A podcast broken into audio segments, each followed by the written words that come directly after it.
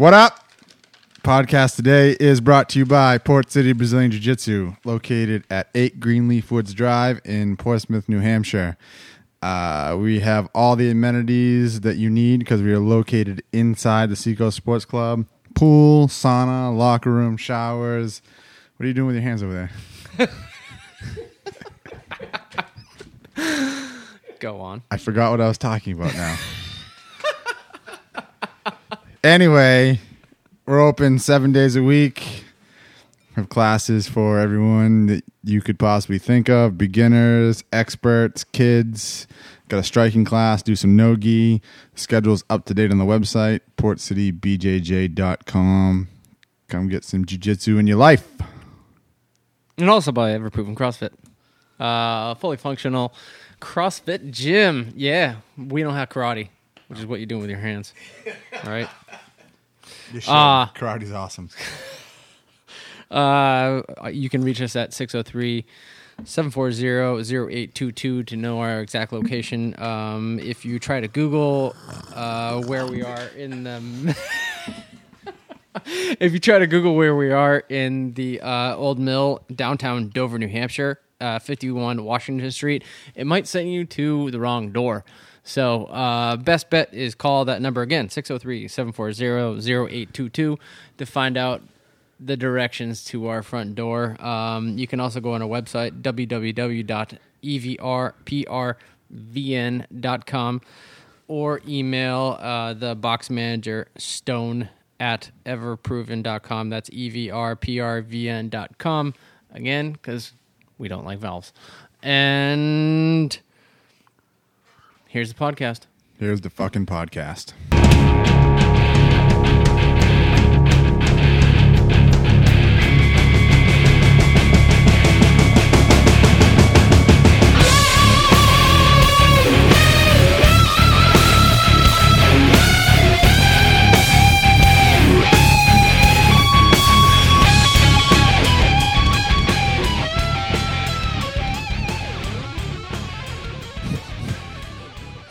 My deviated septums. I've been punched in the face so many times. All right, welcome back to Sharp Bind Society podcast number six. Uh, today we have a special guest, all the way up from Philadelphia. Uh, police officer, skateboarder, Brazilian Jiu Jitsu black belt. Uh, Pete, what's up, buddy? What's up? Thanks for coming. Morning. Thanks for having me. Uh, so, little background on how I became aware of Pete. Um, we actually just met yesterday for the first time. Been friends on Facebook for a while. Um, so Pete is a black belt under Jared Weiner at BJJ United. Um, if you guys don't know Jared, uh, you should look him up anyway. Even if you don't do jujitsu, real intense guy. You know, kind of legend in the jiu-jitsu community. Animal. Yeah, he's an animal. Uh, you know, been through some harrowing stuff lately and came out the other side way better for it. Um, you know, just I can remember uh, when I started jujitsu, um, way back in the day, it was right when Kenny Florian was on the Ultimate Fighter, and that was like right when Jared was coming up to Boston a lot, and he and Keith used to have wars in the training room, and like it was like, man, like this guy is intense, you know. And it's funny over the years uh, starting jujitsu and being a white belt and being intimidated by all those guys, whatever. And now, like, I talk to him kind of on a regular basis every couple of weeks, send him a text message or Yeah, whatever. it's crazy. It's crazy. Like, we talk about it all the time, like, in the worlds we run in, how the people you start to admire become really accessible, which is really awesome. But one day on Jared's Facebook, he posts this picture of Jared in his uniform and Pete in his uniform standing in front of the BJJ United logo that they have on the wall about how Pete had stopped a mugger uh, off duty. Oh, I forgot about that. Yeah, and like I think there was some jujitsu that you used on the guy. There was a little bit. And uh, I was like, who the hell is this guy? This is crazy. So like started following Pete on Facebook, added him as a friend. We just kind of conversed back and forth a couple times and you know, here he is. Uh, so that's how I uh, That was a good story too. I forgot about that. yeah, so like I was it was one of those things where I was like this is insane. Like th- like you know, it's the stuff you hear about like on TV or like in the movies or whatever and you know, you're out there really doing it. So uh, I'll I'll see if I can post a good picture on our social media of Pete, but you look at Pete and you're like, the first thing you think of is Nice. not cop. Nice, nicest guy ever. right. Well, yeah, but so, uh, yeah, just don't like tattoos, skateboarder. How did the whole cop thing come to be? It's it's actually pretty stupid. um, so a lot of people in my family are cops. My my my dad's retired. My two of, two of my brothers. Um, later on, you know, my my wife's family and all that stuff. So there's a lot of them in the family now. But uh, I had never had any interest in being a cop, or I'm not into guns or any kind of shit like that. I was just like this little punk rock kid that skateboarded and so there, used, there was a movie a long time ago called Running Scared, with uh, Gre- the one with Gregory Hines and Billy Crystal, the Yeah. original one. Yeah, That's yeah. such a good it was movie. like one of my favorite movies, and I'm not even kidding you. It, it was this stupid. I was like, that shit looks like it would be fun to do. I should, and I took the police test, just like literally because I the movie I loved the movie and I thought it would be fun, Right. and that was it. The And, rest uh, is history. I, thi- I think the image and of I ended uh, up being pretty good at it, so I right. stuck with it. the image of uh, Gregory Hines and Long John shooting like Yeah. they like what is it? They come out of an alley and they're sh- shooting Yeah. his long underwear. Right. It's Yeah. burned in my brain forever. Yeah, he, he took their he took their pants in the in the apartment building. I know that whole movie like almost word for word. See, I was It's thinking so like stupid, s- some, some big epic story, and it's like, no, no, like that was it, a fucking movie, and it led to a pretty successful career. That's awesome. Uh, so, what came first, jujitsu or law enforcement? Uh, law enforcement, Yeah. yeah. How'd you get into jujitsu? So it seems like everything that happens to me in my life, there's like some kind of weird story behind it. So ju- jujitsu was was a two part story, and the two parts in the beginning were completely unrelated, and end up pretty much coming together again after I got my black belt. It was, was kind of weird. So uh, I had watched a couple of the early UFCs, and um, it, it didn't really I, I wasn't I, I enjoyed them, but I wasn't like struck by it to the point where like I wanted to go learn jujitsu. It was just like, oh, that was pretty cool. Like this small guys beating the shit out all these bigger people, and you know, it, it kind of came and went with me. And uh, doing an investigation uh, once I became a cop uh, took us, uh, got me and the people that I work with to a warehouse space where we were basically raiding. We were raiding the warehouse space. Um, specifically for the guy who owned the actual building. So we go in, and there's a fucking jujitsu class getting ready to start. So these guys, the, these guys were renting out part of the warehouse space to to do classes. So they couldn't start their class. Like they basically had to like, you know, sit there and wait for us to get done our thing. And I think we were we were there for probably I don't know three or four hours. So their their class got all fucked up, and I was talking to a couple of the guys just bullshitting with them, like explaining to them, like it didn't have anything to do with them, but you know we got to do what we got to do here, and you guys, you know, unfortunately, you're not going to be able to do your class. You're going to have to wait for us to leave. All right. So one of the guys, I I talked to him a little bit more than the other guys. I think he was a blue belt at the time. Um, so we did our thing and we left, and you know they were talking a little bit about jujitsu. I didn't really know what it was about, so um, but even that at that point kind of came and went. I, I did my thing. So fast forward a couple years later, I had been friends with Jared since before um, before he even started doing jujitsu, like from skateboarding back when we were uh, in our early teens. So I hadn't seen him for a couple years, and I had, I had heard that he was going back and forth to Brazil and competing a lot and stuff. So I think it was like maybe two or three years I hadn't seen him. And just one fucking random day, I'm I'm working and I'm stopped at a red light, and I look to my left, and lo and behold, there's Jared sitting outside of the original BJJ United location, um, in a pretty much the complete opposite side of the city from where he was from. So I, he was the last person I expected to see there. So I look over, he's sitting outside talking on the phone on like a lawn chair, like a plastic lawn chair. So I beep and yell to him, and I pull over and I start talking to him. He had just opened up the school, I think maybe less than a month before that. So I had, aside from skateboarding, like I was working out and stuff, but I, I'm not like, uh, like an athletically gifted person. Right. You know, like everything physical that I do is is a struggle for me. Like it's nothing comes easy for me. Right. So he says, "Why don't you come in and check it out?" I'm not even thinking about this other like that other incident before. So I go in, and at the time, I, I, I walk around probably like 190, between 190 and 195. I was like 225, 230, like pretty jacked up, but it was it was just straight like weightlifting, Right. You know, like traditional. So I, I figured I was in good shape. So the first person I roll with, and I go in, he gives me a gi and stuff. So I roll with this kid. I think he was 15 at the time. He was like 135 pounds, and with literally within the first 60 seconds, he I think he submitted me like four or five times, and I I felt like I was going to have a heart attack. I literally felt like I was going to die. I, aside from the submissions, I felt like I was going to have a heart attack and Right. die. So I think with everybody that starts training, you're going to get one of two reactions to that. You're either going to get fuck this, you know, like my ego can't take getting beat by a smaller, younger guy, Right. or it's or which is the the reaction I had was, fuck, if this happened on the street to me, I'd be dead right now. Right. From like a 15 year old fucking 135 pound kid. So Right. I was like, I got to learn this. Right. Like it was strictly survival. I was like, I I'm not going to fucking, I'm Right. not going to die like this Right. and uh, and that was it. And I started training and never looked back. Right. That's we've had the same conversation. Remember, like the we talking about jujitsu, and it's that everyone has that reaction. It's like Yeah. I can't fucking take getting the shit kicked out of me, or I do not like this, and I need to learn how to make it stop. Yeah, and there's no in between. It's Right. either one extreme or the other. Yeah.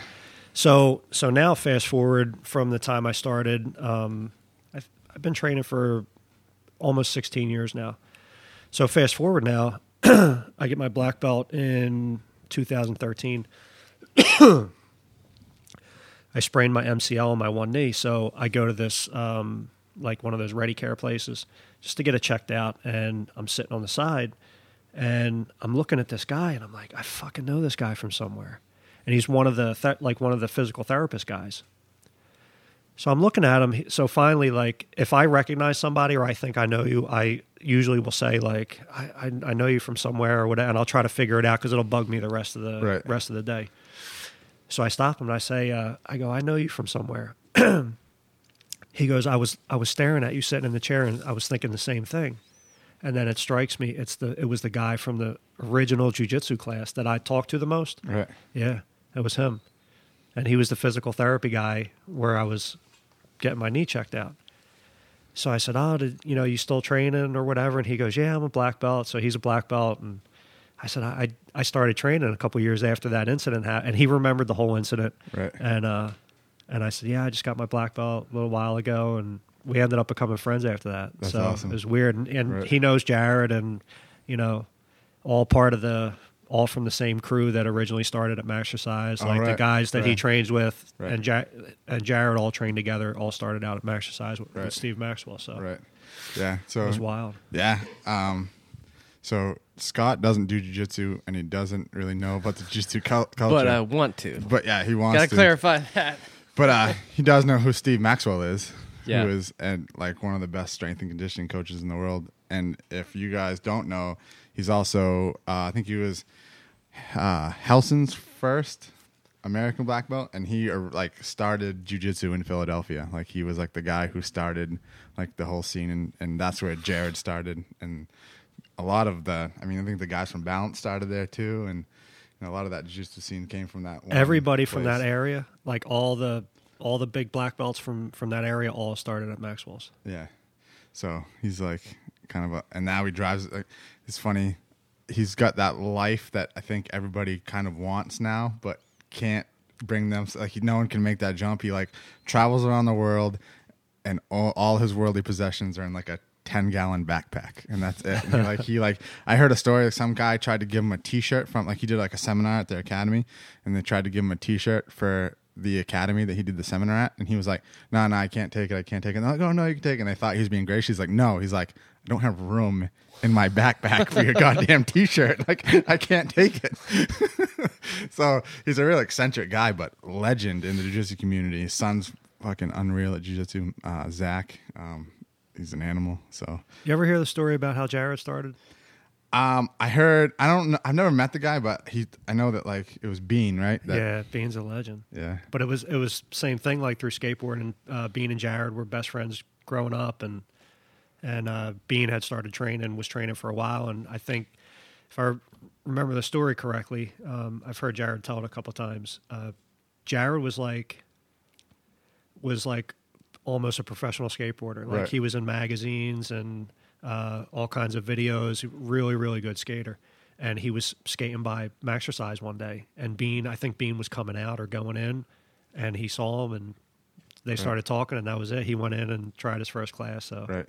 I think uh, this is something I want to talk to you to, about was like kind of that that cross culture between skateboarding and jujitsu. You know, um, we talk about so I do CrossFit now, and that we've that's kind of how this this uh this podcast started was finding those parallels in those physical activities. You know, and, and even in the the mental aspect of it of you know doing something hard that kind of makes you a better person for it. And Yeah. I mean, I skated for a little while, and it, I mean, it's it's it's frustrating at the beginning. You know, you gotta it's you know. It's very technical and it's way more physically demanding than most people give it credit for. Not to mention, you got to be accepted the fact that you're probably going to get hurt at some point. You know, Yeah. um, which is kind of like that with jujitsu too. You know, um, Yeah, I've never been hurt skateboarding. it hurts a lot more falling now. right? Yeah, A lot more. Exactly. Yeah, I, getting older and skateboarding, like Right. That, that that's being pretty diehard. But it seems like I mean I know that like the, the guys from Shoyoroll they kind of like they started as like a, a, a surf skate jujitsu company and I mean even those guys from Awano, same thing. Um, what do you think it is with that that skateboard culture that has kind of transcended into jujitsu? Um, I, I think I think one of the biggest um, parallels with the two is um, with jujitsu. Like you know, you, you train and you go someplace that, um, you know, like uh, I'm from Philly. I'm uh, I I come all the way up here up north, and you know I meet people, and it's like, oh, I train, you train. It's like we instantly have a brotherhood Right.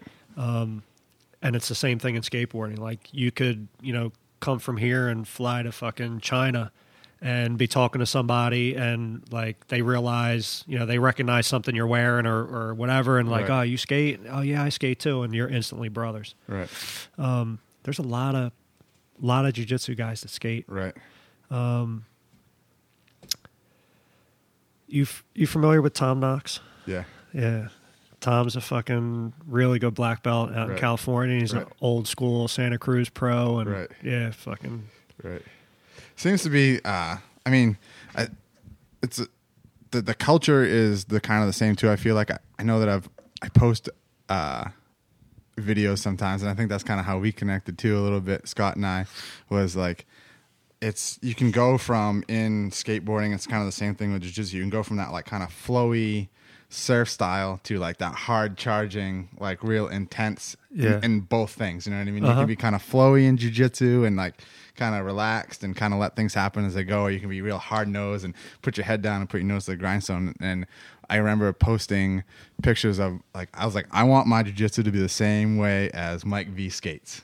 You know what I mean? kind of real simple, but like hard charging to the Uh-huh. point, no fucking around, whatever. And Scott was like, "Hey man, anybody who's cool with Mike V is cool with me," and that's kind of how like we fucking got that that relationship going too, uh, on top of all the other things. But Yeah, like you you uh going off of what Tate Fletcher does is like talking about the universe and right, yeah, it, it's there was a lot of simulators simulators. Yeah. uh, when we first started started becoming friends and it was right, but Mike V love the dude. right, Yeah, and I think the other thing too, like with skateboarding, you're once you do it long enough, your mind, um, when you look at things, when you look at like like a curb or a ledge or a rail, um, a set of stairs, like any kind of weird little thing, your mind instantly looks at it and analyzes it in in like a skateboarder's mentality. So so you're not thinking of um, you, you see like this weird ledge coming off the side of you know a set of stairs, and you're not thinking like, oh, I can, you know, I can hold on to that wall while I'm walking down the steps, or like you know some old person can use that for stability while you're thinking like, shit, I can fucking, you know, frontside five o that ledge off the top of the steps or whatever. Right. Um, And I and so it, it kind of trains your brain to think in a certain in a in a different way than it's supposed to. Right. And I think jujitsu does the same thing. Like once you get um, once you get in your your mind is ingrained with jujitsu, I think you start to look at everything differently. Right. Yeah. See that arm hanging out. You're like, oh, I could fucking. Yeah, you're that just thing. like yeah, you're like when you look at somebody, you're like, oh, that looks like a ni- nice guy, and you're, but you're actually looking at him like, oh, how could I fucking destroy this Right. guy? Well, that's No, I'm funny. just kidding. But Well, well- but but but you do, and and I- and jujitsu makes you think about other things in life differently too. Right. I, I think. Right. Well, that's like one of my fa- like. I'm not really a fan of his. I mean, the way he fights, whatever. Forrest Griffin said one of the funniest things ever that I it resonates all the time. He said, "When another guy walks into the room, there's two things you think about: how big's his dick, and how can I beat him in a fight." And he's like, "You can't do anything about the first, but you sure as hell can do something about the second. Yeah. and that's what we talked. We talked about that too. Is like I think everyone's, you know, every red blooded, you know, you know, a male that is like full of testosterone. No matter who it is, your your your natural uh, inclination is to want to dominate and kind of be alpha, and you can kind of suppress that a little bit, or you know, and, and things like that. But that's like what the root of jujitsu is. Is like you know, how can I be the top dog. You know what I mean? And you know, it doesn't always work out that way that you are the top dog, but that's how it kind of trains your brain. Is like, oh, these are the things that I can do to, to be that way. You know? Yeah, it's crazy because like your your your goal in jujitsu is to make the other person give up, Right. like completely, mentally, physically, just give up. Right. But at the same time, you're training yourself to not give up. Right. So you're, you know, Right. and uh, it, you know, talking about like the testosterone stuff, you know, like you meet somebody, especially like like operators in the military, um, like people that are involved with law enforcement, where like it's not just a job, but it's a, it actually becomes like part of like who like that mentality of who you are. Right. You start thinking about survival. Like when you see people, you're, you know, you size people up all the time when you meet them. It's just it's natural, but Right. people like that when when you're sizing somebody up you're like I, if i meet you in my mind i'm thinking like how can i kill this guy you know Right. Oh yeah, it definitely is. I mean, and it's uh, it's, I think people like get it wrong too because it's not a malicious thing. It's just like it's self preservation almost. You know what Yeah. I mean? And then like it's it's it's weird that um like I feel like and it's one of those things I'm definitely trying to, to curb with myself and jujitsu has helped a lot, but it's like, you know, you're all like I'm definitely the first thing I think of is like being in competition with somebody. Like how like like what is this guy gonna do that's gonna make him better than me and then how can I kind of combat that with like w- the things that I'm doing. And I think that's kind of the healthy thing that jiu-jitsu fosters is like you know what I mean? It's like you know you go we talk about uh, some philosophies with like you know you tap this guy with the same technique a million times.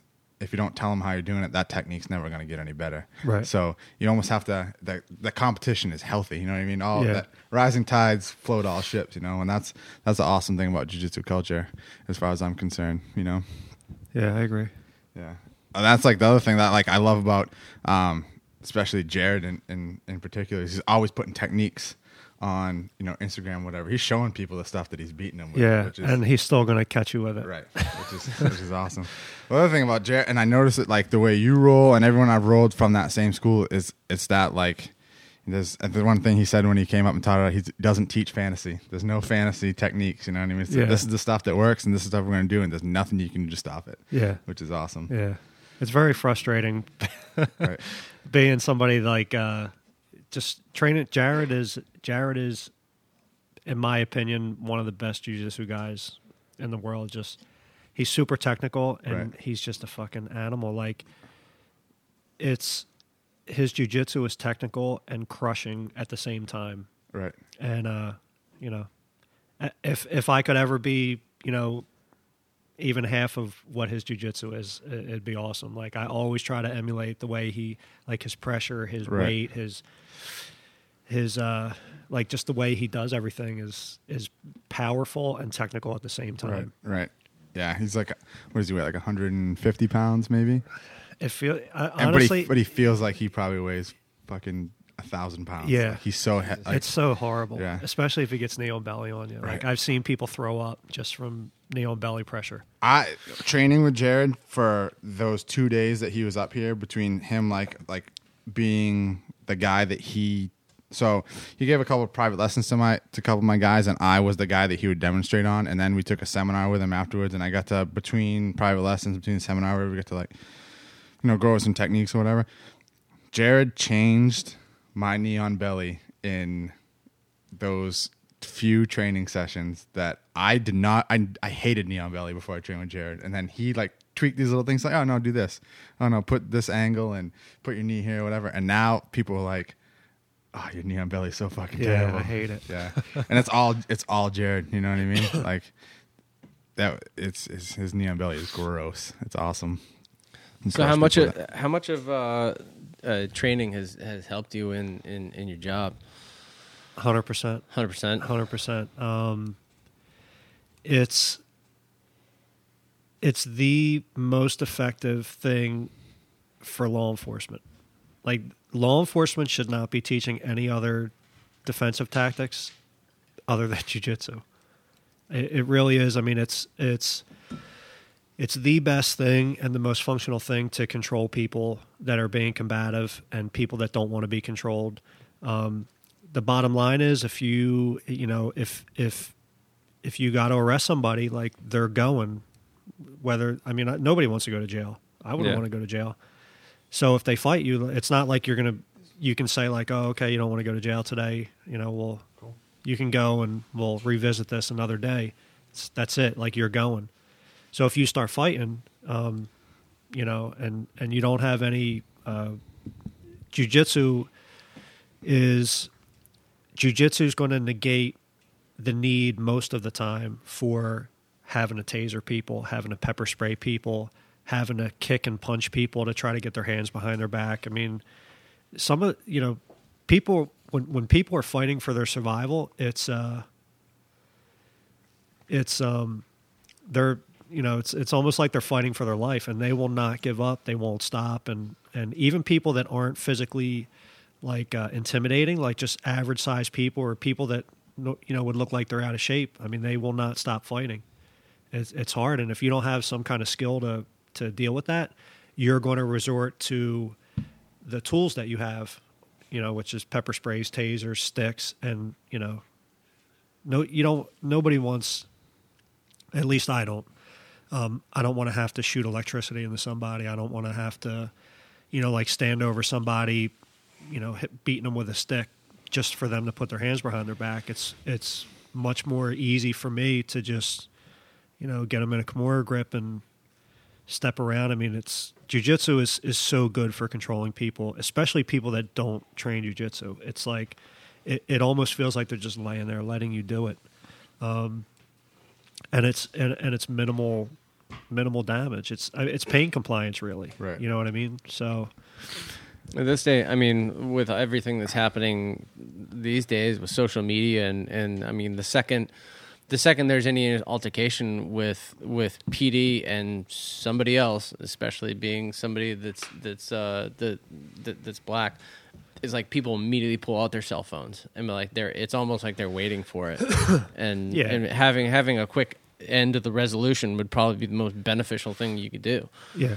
Um, so I mean that's that's that's huge. and, Um, and you hearing get a lot of those people that will will try to bait law enforcement into a confrontation just so they can videotape it. And and the media spins a lot of that shit too. Like look nobody um, I, i'm sure there's some assholes out there um, but in general i don't think I, I don't think there's you know like people in law enforcement don't wake up and say you know what? I want to go beat the shit out of somebody today. Like i want to go find some like some dude to just kick the shit out of them and you know for no reason. Or i want to go like you know what i'm going to do today? I'm going to throw my uniform on. I want to go kill somebody today.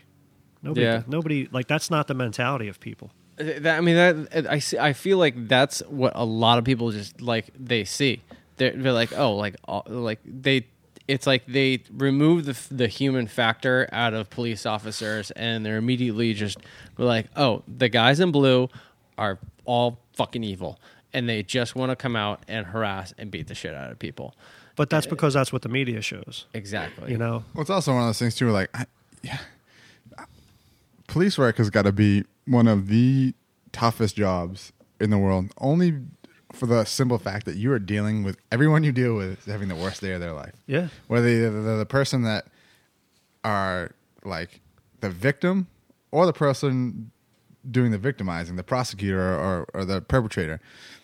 That perpetrator is not having the best day of his life. Something spun him up to the point where he's doing something that bad where the police have to get involved. Yeah. You know, it's just like you're just dealing with the worst. I mean, it's it's tough, and and you know, for, you're going to work to you're you're going to work for you know you, you leave leave for work the day, and and you know, most of the people you deal with are lying to you. Right.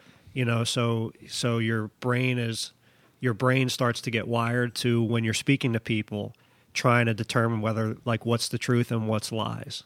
So, um, you know, and and people are amped up, and like you said, people are having a horrible day, and and you really got to as as a law enforcement person you really have to make a conscious effort to to not to not let your personality get to the point where you think everybody's lying and you think everybody's a shithead and you think everybody's a scumbag. You know what i mean? Like you you have to you you still have to treat people like human beings. I mean you know not everybody makes the same decisions and the same choices in life and it doesn't mean they're bad people. It just means they made you know bad choices or bad decisions that day. So you, know it's it's a tough balancing act and and i see a lot of people um fall into that where they just they look at everybody everybody that's not a cop like you know you're you're not one of us like you're you're you're less than we are. You know we're we're the high and mighty and you're less than that. And that's it's not the case but it's hard. It's really hard especially with the media um with the media's input and uh and and all the shit on social media and stuff to not feel like it's it's an us against them situation you do you, do you feel like that? Um, we talked about jujitsu preparing you physically and kind of for and, and technically for the job. Do you think that jujitsu has kind of changed your your mindset for the job as well? Oh, yeah, totally. Because I feel like this is one thing that jujitsu did for me, um, for sure was I stopped judging books by their cover. You know what I mean? For the jujitsu, there's so many people that have come into our academy where I'm like, guy come in and I kind of look at him funny and I'm like, mm, doesn't really seem like a, a, a he's on the level, you know, and like I don't think he's gonna stick around. And you know, I'll test him that first class. I'll stick him with, you know, like uh, with like one of our 115 pound, you know, girls or or 15 year olds or whatever, and see how they react to that pressure. You know, because you know you can kind of guarantee they're gonna get their ass kicked, you know, and you know, and then there's some people that come in and they're you know athletic, you know, did some wrestling in college or something like that, and I'm like, oh, this guy's gonna stick around. I'm usually always wrong. The guy that I never thought was going to stick around sticks around, and the guy that I thought was going to stick around never does. And it's usually, and I, it's one of those things where I hate to admit it, but it's all based on first impression and looks. You know what I mean? So Yeah. now I walk around, especially in my my daily life, and I, I don't throw that judgment out right away. Like if this, I see someone in public or whatever, I'm like, I, you know, you know, kind of have my wits about me and, and, and make sure everything's you know kosher on the level, whatever. But I don't immediately s- assume just because of the way someone looks or their, you know, their mannerisms that they're they're automatically bad. Is that something that translates to police work, and, and how does that? Um,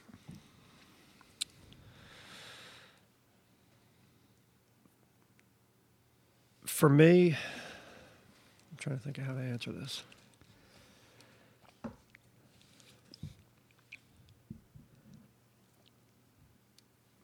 For me, um, number one, I, I think the the thing that helps me not um, not look at people that way is um, I was involved in a couple things um, growing up. So skateboarding, uh, like punk rock, and like the whole hardcore scene and stuff like that. Um, and and now jujitsu, like those those things are all there's there's a huge dynamic of like a brother slash sisterhood, like family dynamic and all that stuff. And I think, uh, and and the area I grew up in was was a mixed area, and you know, so I had you know Asian friends, black friends, Hispanic friends. Um, the the school I went to was was mostly black, and uh, you know, I was one of the maybe 15 or 20 percent uh, non-black students in that school. So I was used to being in a pretty diverse atmosphere. Um, but I and and being in those different those different uh, things growing up really gave me more of a sense of like of brotherhood and not um, you know not being a dick to somebody that until I, I I treat everybody with respect until they give me a reason not to Right. basically Right. and I and as far as jujitsu goes, I, I I think that that was already ingrained in me before I started. Right. But what jujitsu did was, um, you know, different principles like uh, like to keep pushing yourself. Um, the the concept of uh, I, I I've talked about it a couple times before when I first started training you know, I would always hear when when and down in the lower belts, you know, like I'm I'm in a bad position and and the guys like really really fighting to, to like pass or really fighting to submit. And I would hear Jared in the background screaming don't accept don't accept. Like basically don't give up. Like don't just let it happen. Keep pushing keep trying to make space. I would constantly hear him screaming that don't accept don't accept. So things like that ended up uh, like translating over into other aspects of my life. So, and and I think it hopefully it happens with most people. It should, but uh, you know, if I was going through a rough period in in life uh, years ago, and uh, and it, it was hard. I was having a hard time dealing with it. It was hard for me to go to work. it was hard for me to get out of bed in the morning. Sometimes, like I got it. That period was like I, I had trouble sometimes. Like I, I, I literally was like I, I, I want to make it a couple more hours. Like if I can make it, if I can make it to tonight and go to sleep, that'll you know like tomorrow's a new day, and I'll at least get that little reprieve from whatever bullshit was going on. So in that period, I mean, it got it got pretty bad, and uh, but I, I literally would hear his voice in my head screaming like, "Don't accept, don't accept." Or like you know, like make space. I mean, that's what jujitsu is about. Like you're in a bad position, you make a little bit of space, and you try to convert that little bit of space you made into a better position. So that stuff like helped me get through. It, it was probably the worst thing that I've like the worst time in my entire life, like the worst shit I ever went through, and solely like the the life solely the principles of jiu-jitsu that I I basically translated into my personal life helped me get through that. I mean, I literally would hear his voice in my head screaming, "Don't accept, don't accept." Right. I don't know if I got a little off track there, No, no, but that but that's you know, um, I, I I've never been into like the whole competition scene. It's just it's not my thing. Like, and I think that was because of of what I felt the first time I tried jujitsu. For me, jujitsu is um, it was strictly survival and life. right. You know, like it, there's there was a strong correlation there for me. It was never. Um, I, I understand the the you know the people like to compete, people like to push themselves. Uh, I'm not you know like saying anything negative about that. That's you know if that's people's thing, that's their thing. It's you know there's nothing wrong with that. But for me, that's it was more um, it was more personal and life. Right, skills almost. Yeah, yeah, yeah. We talk about that too, like it, how it seeps into everything. You know what I mean? You do it so much, and it has such a dramatic, dramatic, uh, dramatic effect on your life that it, you can't help but have it seep in everything else. We talked about that the first time. How like when I started jujitsu, I started with Jim, which is our academy now, and I can remember. And it, I mean, it's a little, and it's, it's definitely helped me in my personal life as far as like dealing with things and and I mean, this podcast wouldn't be here if it wasn't for jujitsu, just because all the amazing people I've met and the opportunities that have come up. But just even my diet, you know what I mean? Like, Yeah. I'm sick of throwing up at jujitsu. I need to eat something better, you know? Yeah. So, and, and it, I think it also it, it fostered my curiosity a lot. You know what I mean? Like, I competed a, a, a bunch when I was a, a blue belt and a purple belt, and then I like at the beginning of purple belt, and then my whole purple belt and brown belt career, I didn't compete, and then I competed once um, last summer as a black belt, just to kind of you know get out of my comfort zone or whatever. But it wasn't same thing. It was like it was more. Uh, life centered. Right. Like it was it was you know, if I you could go in there so angry and so mad and having the worst day ever and you leave the happiest guy in the entire world. You know Yeah. what I mean? And that's kind of what it was for me. And then uh you know, but I, I think now at this point too is like I don't really compete, A, because I've I've I feel like I, I don't need to. I don't have anything to prove to anybody. But it's almost like jujitsu is is is um it's fostering my curiosity about everything else. You know what Yeah. I mean? We talk about um like there's so many things because of jujitsu I want to learn to do beyond that beyond jujitsu. You know what I mean? So Yeah. it's almost like I go to jujitsu to to work out and and mentally the other things in my life so then I have mental space cram other things in my head, you know what I mean? Yeah.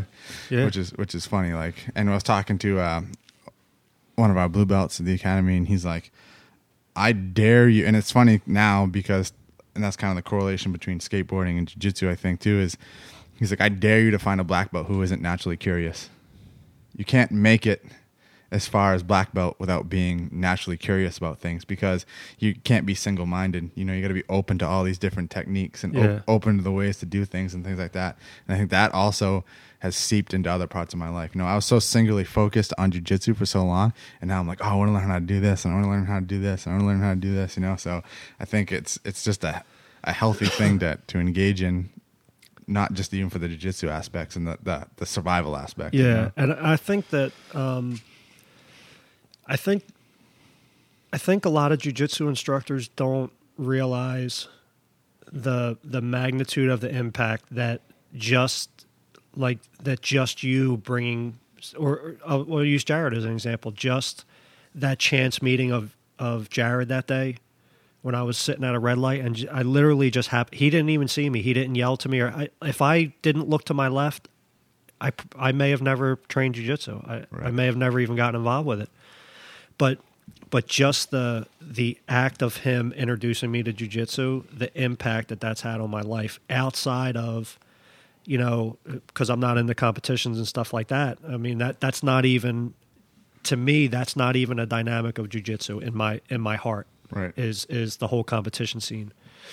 But you know, I, I don't know if he he he will never understand or or be aware of of how fully um, impactful that like him bringing me into jujitsu was in my life. You know, I, I've thanked him a million times, and you know, I've talked to him through that through that bad period, and and you know, told him, you know, how a lot of that stuff impacted me and helped me get through like that that rough patch in my life. But, um, you know, that there's there's there's a lot of dynamics to uh, to jujitsu aside from learning a technique or submitting somebody or you know getting gold medals. It's for me.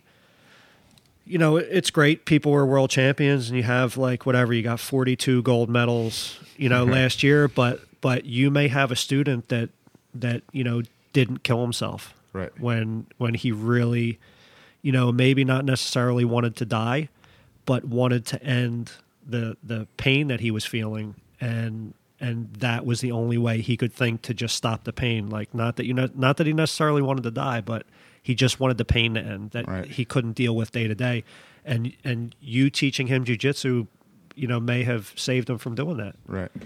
Do you guys? so it's like where's your you know like it- it's a different it's a completely different mindset and a completely different set of priorities Right. um, but but that is an aspect of of bringing jujitsu to people, you know. And I think it's one that's not really thought about that often. Well, I think it's funny. I mean, we can touch on whatever you want to talk about, but I need Yeah. to mention this is like Roberto just had his um Roberto. I got my black belt from Roberto Maia at Boston BJJ, and that's where Kenny started, and that's kind of where I got introduced to Jared in the beginning. But um, I remember him like it was his 25th anniversary, and he stood up there and he kind of looked around and and shrugged, and he's like, "You can't stop it."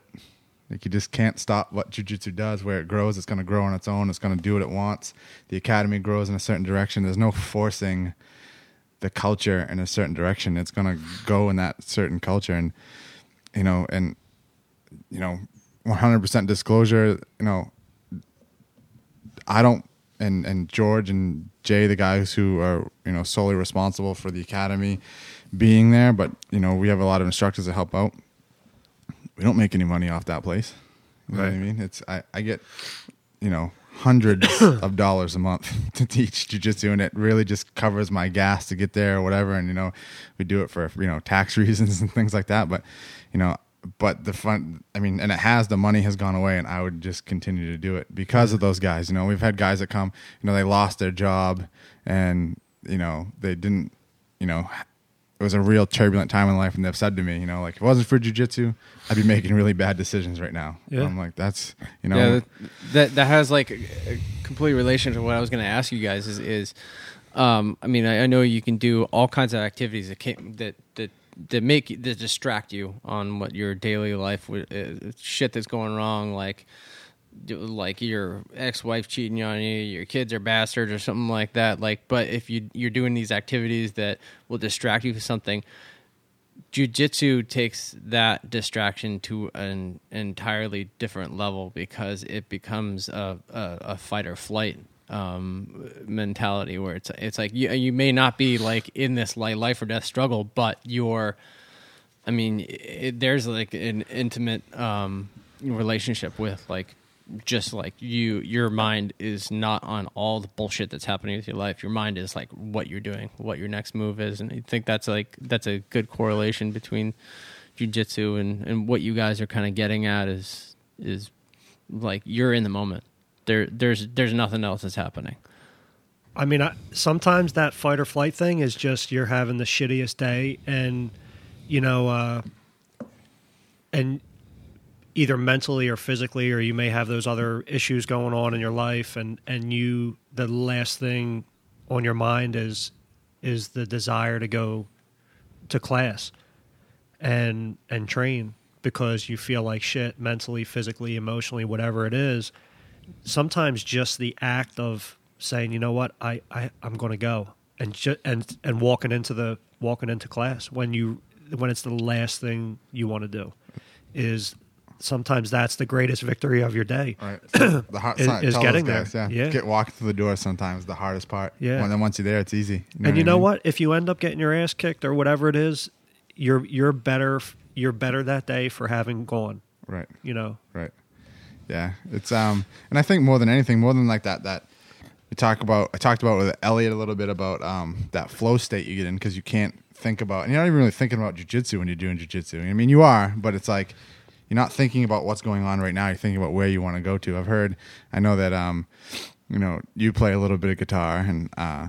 You know, you're in the punk rock scene. I don't know if you have any musical experience, but someone explained it to me one time about playing the guitars. Guitars, you're not thinking about where you are. You're thinking about where you're going in the next notes. You know what I mean? And that's kind of how jujitsu is too. You're not thinking about this particular situation. You're thinking about, all right, I have this. He might turn here and go, so I got to go this way. Or he might turn here and I got to go this way. Or he might put his hand here, so this is open. So you're not. It's you're always. There's no restful mind. You know what I mean? One of the uh, a, a music lyric that I always uh, remember, like it, it struck me because it's kind of goes along with what we're talking about in jujitsu. Is you know, um, with silence comes mental violence, and there's no silent mind in jujitsu. You know what I mean? You're not. You, it's always your those wheels got to be spinning. You know what I mean? Because it, it's it's act and react the whole time. You know what I mean? And then beyond that, I think it's the community because you can't do jujitsu by yourself. Right. You need someone else there. And and, Yeah. and we talked about um, I forget who we were talking about, who I was talking to this about, but it's like, um, it's my honor to get my ass kicked, you know what I mean? because I owe it to my training partner to give them the best roll that I could possibly give them. You know what I mean? Like that's there's nothing worse than I'm a training partner who's not trying. It's it's, Yeah. it's terrible. So you know what I mean? So like you can go in with that aspect too. Is like, yeah, you know what? I'm having a terrible day. I don't want to go. I'm you know I'm gonna get my ass kicked. Go for that other guy. Go for the guy that needs you to be there so he can get a good training session in because maybe he is going to compete or maybe he's got a fight coming up or maybe he's having a bad day and he just needs to get that that that anguish out of his soul, you know what I mean? You Yeah. need you go for the next guy and the guy that you're training with as much as you go for yourself. Oh yeah, yeah. So I mean, you're we were talking talking earlier about um, kind of the different ways that it affects you, and maybe you as another student, you know, how maybe the instructor doesn't realize the magnitude of, of what they're doing for you. But I I mean, same thing too as a student. Like you don't you may be the the thing that day in class, or the person that day in class that that got your the whoever you might be training with through that day. Right. You know, Right. it's it's it's crazy. I mean, it, it gets pretty deep if you if you really break it down like that, Right. and and don't think about it in the sense of you know uh, championships and medals and and Right. all that kind of stuff. Um, it, it's uh, it, it's pretty deep, you know. Well, and, and you can flip that too. Is you know, and I mean, we can touch on how I know you've affected Jared's life, but um, you can flip it as you you know you may be the student that goes in that doesn't want to be there, and and it's it's funny because now I'm correlating all these things that we've already talked about, but you may be the student that you don't want to be there, you know what I mean, or, or you, you're not sure you want to go, or you don't feel great, whatever. But you may be the student that makes that instructor's day too. You know what I mean? You may come in feeling like a sorry, sad sack of shit when you come in, and you leave happy, and that instructor feels like they they they gave that instructor purpose that day. You know what I mean? I feel like that a lot. I mean, I, I I've definitely, I've, I've definitely been there a bunch of times. Right. I Where mean- somebody's having a bad day and, And and, they leave happy. Right, and that's that's as far as being an instructor goes is is the ultimate. You know, um, I we did promotions recently, and I wasn't lying. I stood up there and told those guys, you know, I feel like I was put on this earth to teach jujitsu. You know, that's what I'm here for. That's my purpose in life, and that's what jujitsu has given me is that purpose. And there would be no purpose if those students didn't show up. Yeah, You know what I mean? So it's just like, you, and we're taking the human element out of it. You know, you look at police officers, and a lot of people take that human element out of the police officer and, and, and forget that they, they, you know, go home and they got to pay those bills and everything just like everybody else. Well, you know what? Your instructor is human too. You know what I mean? You, you may think in the back of your mind, oh, they're going to be there no matter what. You know, they're going to, they, they got to teach class. It doesn't matter who shows up to class. They're still going to do the same thing they're going to do. No, it's not like that. You know what I mean? I, if you come into class and there's, you know, the difference between, I mean, and it switches up, but the difference between a, a low energy student and a high energy student that wants to get in there and get to work, whatever, can totally change that dynamic of that two hours that you're training, you know? So it's, it's, it works both ways. It's a two way street between instructor and student, I feel. yeah. I mean, dude, I'm rest assured you you've you are the sole cause of somebody, one of your students, like surviving something. That's that's that's a reality of it. Right. And if you haven't yet, you will be at some right. point. Right. you know and um i kind of feel like you know I'm, I, I don't teach or anything i, I kind of always feel like I, I feel like i will always be a student Do you, do you have any interest in teaching any jiu-jitsu? um you know it's i would i would like to but my schedule and my work stuff is doesn't lend itself to me um to to me really being able to put the effort into it that I should. Um, but I just my what jujitsu is for me is I feel like I'm always like I'm always going to be a student. You know what I mean? I, I want to always be a student. I don't want to feel like I don't want to feel like I like I got it. Right. You never know? got it. Yeah, because yeah, I just I never want to feel like all right, I I figured it out, I got it. Right. You know, um, I want to be. Uh, uh, I'm in my 40s now. I want to be, you know, a 73 year old coral belt, and still training. Right. You know what I mean? And learning and figuring out, you know, how to get out of things and how to get around things and how to get through things and, um, you know, it's it, it, it's crazy. I a buddy of mine, John, who I, I think you were following his story Yeah. he was uh, like one of my best friends um, from childhood. We grew up skateboarding together and stuff. And I later on in life, in his uh, late thirties, I in- introduced him to jujitsu and brought him into Jared's, and he started training. He was a purple belt. Uh, he ended up kind of out of the blue getting diagnosed with leukemia and um, passed away uh, a little over a year later, but went through a bone marrow transplant and everything. And and for sure, uh, he started like kind of like Facebook blogging his experience throughout Yeah. the entire thing. And man, he was the the most positive and and um, like strong person I've ever seen go through an experience like that. And he told me it, it was it was because of jujitsu. Right. Like jujitsu got him, um, jujitsu got him through that strong. Right. You know, and and made him not give up and made him not accept the fact that he was sick. Like he wouldn't, he would not. Um, he would not give the cancer the satisfaction of making him sick. Right. You know, even though he knew he was, he wouldn't he wouldn't accept it, and Right. he fought, you know, to the end with it. Right. Um, and and it was solely because of jujitsu. So if I was if I was able to have something to do with him being able to deal with that and and his family, I mean his son trains and everything now, and and uh, I mean that's an honor for me that just the fact that I introduced him to it Right. and and he was able to use jujitsu to get through. I mean he.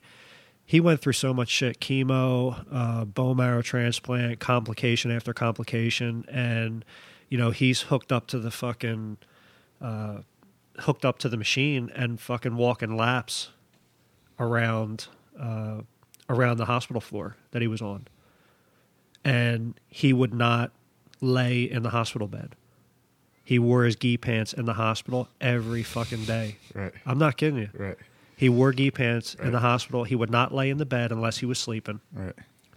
and uh, he would get on the bike and you know uh, on the they put they brought an exercise bike because he he ended up being in the hospital for um, extended periods of time uh, throughout the whole process and and he would you know like they they brought an exercise bike in and he would get on the exercise bike and he's got fucking IVs and all kinds of shit hooked up to him and he just went through chemo and all and he's on there fucking you know pushing himself Right. the That's whole im- the that's whole way impressive. Yeah. yeah See, I mean, from what I understand, right after you get chemo, it's just like you feel terrible. Yeah, but I he he would not accept it. He would Right. not accept it, and he pushed like fucking hard. Right. You know, so you know, God, who knows what that experience would have been with for him if it, if he had never found jujitsu. Right. It's like know? my, my favorite quote of all time is I'm leaving this world the same way I came in, kicking and screaming with someone else's blood on me. Uh-huh. And that's jujitsu. that. You know what I mean? I That's like that's jujitsu right there. You know, like I'm you know, that don't accept thing is is huge. You know, you don't don't you can't accept sometimes, you know, and you just gotta move on. It's fun. I think Jared posted that he got buried in his gi too, you know? Yes. Which is like Yep. the power of jujitsu, man. That's insane. It's it's strong stuff. It's funny. Yeah. That's uh. it was funny because uh, just like like we had to make sure like the the they tied his belt right and Right. all, and like made sure like the left side the, the left lapel was over the right lapel. Like Right. it- you know, we weren't going to let it be Right. be wrong. I mean, that's he was a fucking warrior. Right. Even as a kid, he was he was the dude that he would not let anybody fuck with his friends. Like if we were all out doing something or hanging out and some jerk off came by and like wanted to pick a fight, he didn't care how big the person was. If there was a weapon involved, like he was going to fucking stand in front of everybody and he was going to fucking make that dude know that he was going to that he was in a fight. Right. Like you might beat him, but you were going to have to fucking Right. fight him to the death. He would not give up. He would never give up. Right. So and that carried all like Right. all the way through to the end. sounds like you had a little jujitsu ingrained in him before you even started. Yeah, I remember this. Uh, this this kid came around and we were skateboarding or whatever, and the kid was running his mouth and wanted to, uh, uh, you know, wanted to fight somebody, and he ended up, you know, John fucking put it on him, and there was a uh, there was a sewer. Like a like a you know like a, a sewer on the street corner, and they were fighting right next to that sewer. He fucking pushed the kid down the sewer. That's a fucking true story. I was there when it happened. true story. Oh. But it but it wasn't because he, you know, he was wanted to be a bully and but his mentality is like you're not going to fuck with my friends. Right. And he that he made sure that dude never fucking that the thought of fucking with anybody John was friends with ever crossed that dude's mind again when he was done that fight. Right. Yeah. And we never saw that dude come around. like he wouldn't come through that section of the neighborhood anymore. Like Right. you know, but but that was John's personality, man. He protected everybody, Right. even back then. Yeah. So It's pretty amazing. No, did you uh, take you grew up in the punk rock scene with with him? yes, Um, I I've been to Philly a couple of times. I never ever got to go down. What's that one? What's the one street that's just like everybody knows of? Is like it's like this punk rock street where everybody hangs out. South Street. Yeah, something like that. yeah, it's just a it- bunch. That's like a tourist uh, tourist section. There used to be like a lot of punks and skins that hung on South Street, but now it's just uh, it's very touristy. It didn't used to be as touristy back in the day when we were kids. Um, but that's probably the street you're talking about. A lot of shops, a lot of restaurants, but there was like a big like punk scene kind of happening along and off of South Street. Yeah, it's not there anymore. Uh, not really. Most of those, most of the record shops and like the punk rock stores and stuff that you know, like sold all the T-shirts and stuff like that, where everybody would hang out in front of it. Those places are gone. There's a couple clubs still around, but not many of them. Yeah, it's it it it seems like I I grew up in the punk rock scene up up here, and for I mean for a long time it was like always going to the Elvis Room, um, which is like this legendary bar in downtown Portsmouth, and there were shops you could go to and record shops you can go to, and it just it it seems like the punk rock scene is just slowly very slowly dying out and there's there's not th- that element isn't there anymore like there's still people like going around saying like oh yeah i listen to punk rock but it's just not the same anymore what do you Yeah. think about that No, I agree. It's uh, it's it's definitely gotten watered down. I think it was a lot grimier back then, and by grimier, I I mean uh, there there was always there was always like a, a sense of community in Yeah. that in that whole scene. Um, aside from the way people look, but but once you get into it and you actually start to meet people that are in that scene, you realize that it's very um, it's very family oriented in the sense of like that community of people that are in that scene. You know, um, but it was definitely more grimy back then, and and uh, you know everything's everything's kind of washed over and polished, and now nowadays, Yeah. there- there's still some there's still some good punk bands out there that are like that have like that old school feel to them, but it's it's it's definitely not the way it used to be. There, there's not much nowadays that that um, I hear and I'm like, oh, fucking, that's awesome. I want to, you know, I, I want to listen to that band or I want to get some more stuff. Before you leave, we'll set you up. What's that? Before you leave, we're gonna set you up. There's some new stuff that's really All good. right. um, yeah uh, uh, it's it, it interests me that you went into police enforcement like coming out of the punk rock scene uh, because it it really could not be any more of the other side of the coin. Well, even Where skateboarding just too. you know what I mean? It's Like, skateboarding. It- got hassled by the cops. You know what I mean? I thought the thing. I was like, how did that happen? Was you know? so Yeah. I, I actually got stopped. Uh, I was skating Love Park, which is right now the city of Philadelphia is fucking destroying. Um, I think they already put fences up around it. Um, but Love Park was like that was that was the spot in Philly. I mean, I I grew up skating there every single day. I mean, everything's marble. There's ledges everywhere. It was the perfect place to skateboard. Um, the surface, the marble surfaces, like didn't wreck your board, and everything slid. All the ledges, all the, all the, um, the edge of everything in there was just perfect for skateboarding. And um, you know, the city. When I was a kid, you didn't get kicked out, so we could skate Love Park. Across the street was City Hall and the municipal building, and there was like uh, stairs and handrails and ledges and stuff. And cops never bothered you. Like I learned how to do handrails at at the, handrails at City Hall, and um, and then it got to the point where like the cops would chase you out of there. So um, fast forward now, I'm, I'm on the job and I go down there at night and I'm skating with some people, and I think Kerry Getz was there. Um, there was a bunch of other people, and you hear uh, some of the people know what I do. Um, but but some of those guys uh, like know me to see me, like have seen me around, but don't really know me personally. So we're skating and it's at night and and the cops will like kind of a- try to ambush you in there. Like they'll they'll sneak up on you and then they just like come in like gangbusters and everybody's like cops cops screaming and everybody just scatters So I'm like, I'm you know, like I'm a cop. Like I'm not going to run from the police, Right. Um, only because only because it makes me not not because like you know, hey, I'm a cop. You're not going to fuck with me, type of thing. But you know, I just I'm not going to run from the police. You know, so the cops come in, and I end up knowing one of the guys um, from from work years before, and he recognizes me, and he's like, so I, pick my board up and I just start walking. You know, like I'm going to leave. I'm not going to stay there and skate if they don't want people to skate there, but I wasn't going to run from them. You know, because if they don't know who I am, like I'll end up getting fucking tased or something. Like fuck that, I'm Right. not getting tased. So. uh so he looks at me and he smiles. He's like, "What the fuck are you doing here?" I was like, "Dude, I'm a fucking skateboarder. Been doing it since I was a kid." And uh, he just started laughing. He goes, "Yeah, you know, we we got to come through here every so often or whatever." He's like, the, "Everybody will probably come back, um, you know, after we pass through, and usually you get like a couple hours, or like every couple hours they'll come through. So it's like, uh, you skate. The, basically, this is how the cycle worked. You skate, the cops come, you run, you go find a place to get coffee, something to eat, chill. So they used to call it skate, run, chill, skate, run, chill. And that was the that was the cycle you would have to go through, the, like throughout the day skating there. But luckily, in when in my heyday of skateboarding, like before I had you know like a family and and a, and a mortgage and all that shit, and I was skate skating all day. Like I would leave my house at eight nine o'clock in the morning and wouldn't come home until after midnight, and we'd be at Love Park all day. The cops didn't bother you, so we literally could skate there all day without having to worry about getting chased by cops. It was only after I had gotten older and went back that that that was an issue.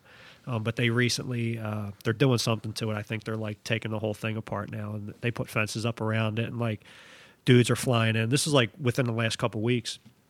Dudes are flying in from California and shit. There's uh they call it the Love Gap. So the way Love Park is set up, there's a fountain in the center of it, and when you walk in off the street, you're in an upper level of it, and as you go towards the fountain, it drops down. There's like uh, I think it's four ledges going down before you get into the base of the fountain. So when the fountain's empty, like dudes charge on that top level and do tricks like off the over the ledges and land in the fountain when it's empty. Right.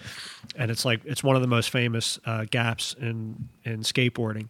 So dudes are flying in from all over, like trying to get tricks over that gap before you know f- before Philly uh, city administration puts fences around it. Yeah, anybody who's ever played Tony Hawk, any of them, they're- it's in all of the Tony Hawks. It's Yeah. in that gap. Well, the other thing, is- the other, uh, If you YouTube search uh, Love Park Gap skateboarding and watch all the crazy shit that people have done down that, it's, Honestly, it's insane. The number of hours people have put in in video games, gapping that in video games, it's like that's what you do is you go to Love Park and do the gap. If you look at that, if you're standing at the top of that in person, you have to go like 90 miles an hour to get to clear all those ledges. right. It's insane. Well, that- I've, I've never even tried it.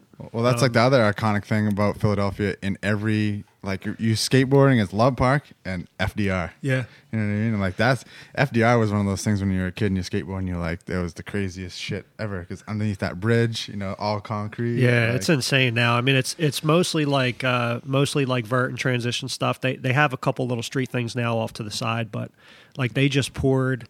I think they just poured like two or three new bowls in the last six months there, and it's all maintained by like the the FDR locals, and you know Right. like they get the concrete trucks, and you know people donate concrete and money. You know, for beers and food and stuff, they'll barbecue and, and have beers out there while the concrete trucks are pouring and the guys are smoothing the transitions out and all Right. that stuff. It's it's amazing going down there and seeing it. I mean, it's it's enormous. Right. There's so much shit there. Right.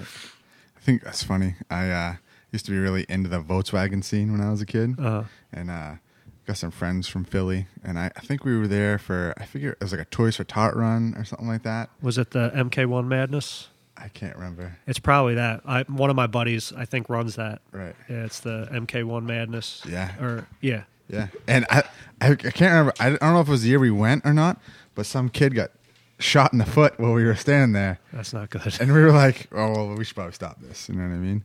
But uh, yeah, I've only been there once, and it was like it was. You gotta awe. you gotta come back. You gotta come back down. That's crazy. What?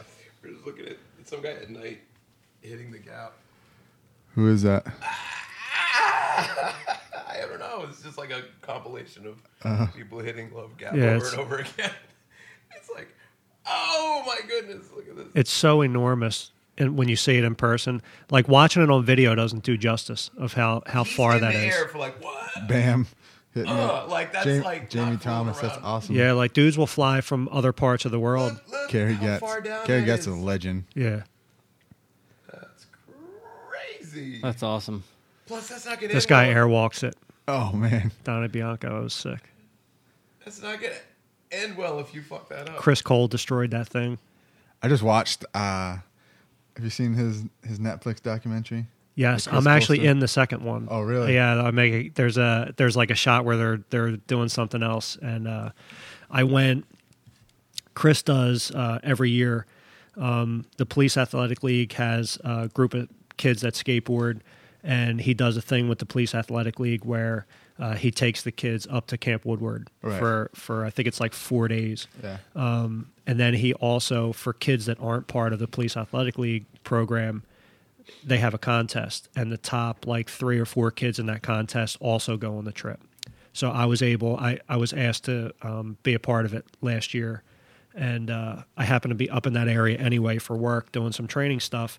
So I left the training where we were doing training and drove up there. So I was there for like the, the last two days of it, and uh, Chris and all the guys from Rain Skates and and Skip and um, all those guys were up there and like all the kids got new boards and he, he basically does it for kids that that normally wouldn't have the opportunity or the funds to to go up and stay there and skate. I mean the place is enormous. You could be there for a couple days and not hit everything. I mean, Right. there's so much shit up there. Right. So it was cool to be a part of that, and uh, you know I was able to skate with them. Tom Asta was up there.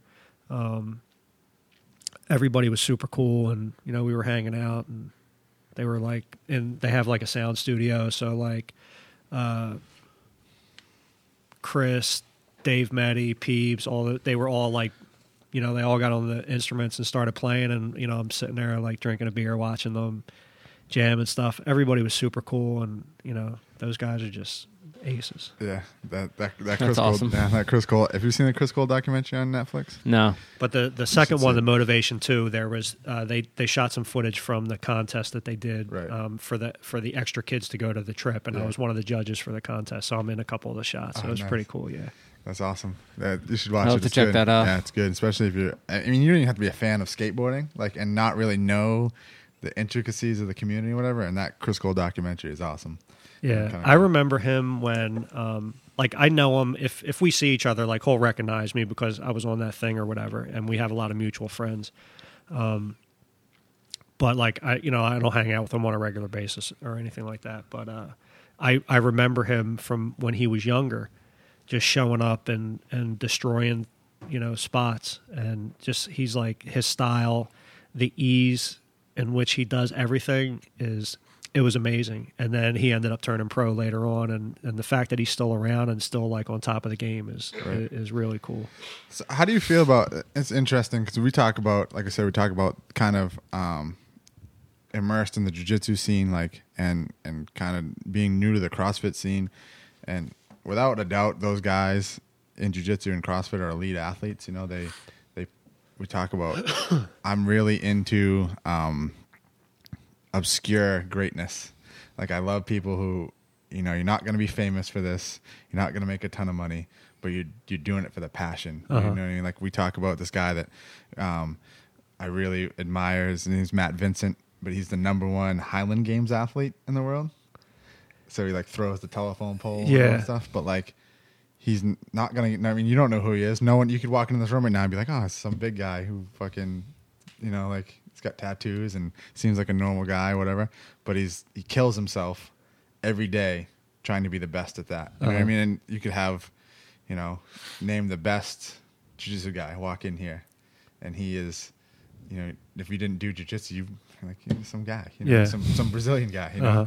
same thing with like a, the high level CrossFit athlete. He walks in, you know, you're like, oh, you look like you're in good shape. You know what I mean? But you know, you're doing all these crazy things. How do you so and, and going along with that is, is that skateboarding thing? You know, adds to that too. Is like, how do you feel about like the the state of skateboarding as far as like that stuff goes? You know, I mean, you obviously grew up with these guys, and and I feel like for a long time, you know, the heyday of the Tony Hawk Pro Skater, you know, they were all making a lot of really good money skateboarding now, and I feel like it's kind of come full circle almost a little bit. Like you're not they're not as I mean maybe I'm just out of the loop a little bit, but I seem like it's not like such a prominent thing in pop culture anymore. Like it's kind of gone away. It's kind of taken a backseat to maybe some other things, or I don't know. But I can I mean I can remember skating, you know, and and uh, like PJ Ladd was like a Boston guy, Yeah. so we'd go like skate in Boston, and he'd be there all the time. You know what I mean? That dude like, fucking kills it. right. I've seen him freak out so many times. Yeah, and he he seems like he. I I never met him before, but Right. he seems like a guy that that kind of wants to stay out of the limelight. right. Um, I mean, there's a lot of money in skateboarding for sure. Like, you know, Nike is a huge sponsor. I mean, there's guys on Nike that are probably making millions of dollars a year, you know, like 18, 19, 20, 21 year old kids. And um, so there's still money in it, uh, especially with like Street League uh, coming Right. out. That's that, that big competition series now that, uh, that Rob Dyrdek started. Um, but when when when I first started and kind of in my heyday was in the like the mid to late 80s um there was there was no money in skateboarding. Like people weren't making a living off of it. And now there's you know people that are there's teenagers and people in their 20s that are millionaires just because of skateboarding. Right. you know i mean i, I i'm down with it. Right. you know fuck it Right. i mean that shit's insane that they're doing you know like they're destroying themselves Yeah, and and just the skill level is amazing that they're able to that they're I think that they fa- have the precision and Right. the the precision to do that stuff. But I think it's also fascinating too. Is like, you know, there's some pro skateboarders now, and it could be because like again, I'm getting a little older, and I know the old school guys and stuff like that. But like, some you know, unless you're on the street league and I can watch you on ESPN two, you might be a sponsored skateboarder making a million dollars. Walk in here, and I'd be like, Yeah, I don't know who you are. You know what I mean? Yeah. It's, it's fascinating, and like like you said, they fly into Philadelphia to, to hit that one spot. You know what I mean? You can you can go. It's not like you have to go to an arena to see them do their thing. Right. You know what I mean? You no, like they're they're trying to get a um, they're they're trying to get a bunch of the old school Love Park guys to get together and just fucking storm that place one day soon, where like everybody's just going to try to get insane shit down there and and get some footage of it before it's completely gone. Right. um, it's it's in the works. It's like you know, every people are like networking to Right. posse up and, and go Send down the there. and- signals. Yeah, Yeah. yeah, I mean, they're it, it's crazy, and there's a lot of people out there that just kill it and and don't want to be part of the whole industry of it. Like I have a buddy um, named Adam Crawford that's one of the most gifted skateboarders I've ever seen in my life, and I've known him since he was uh, I don't know, probably 11, 12 years old.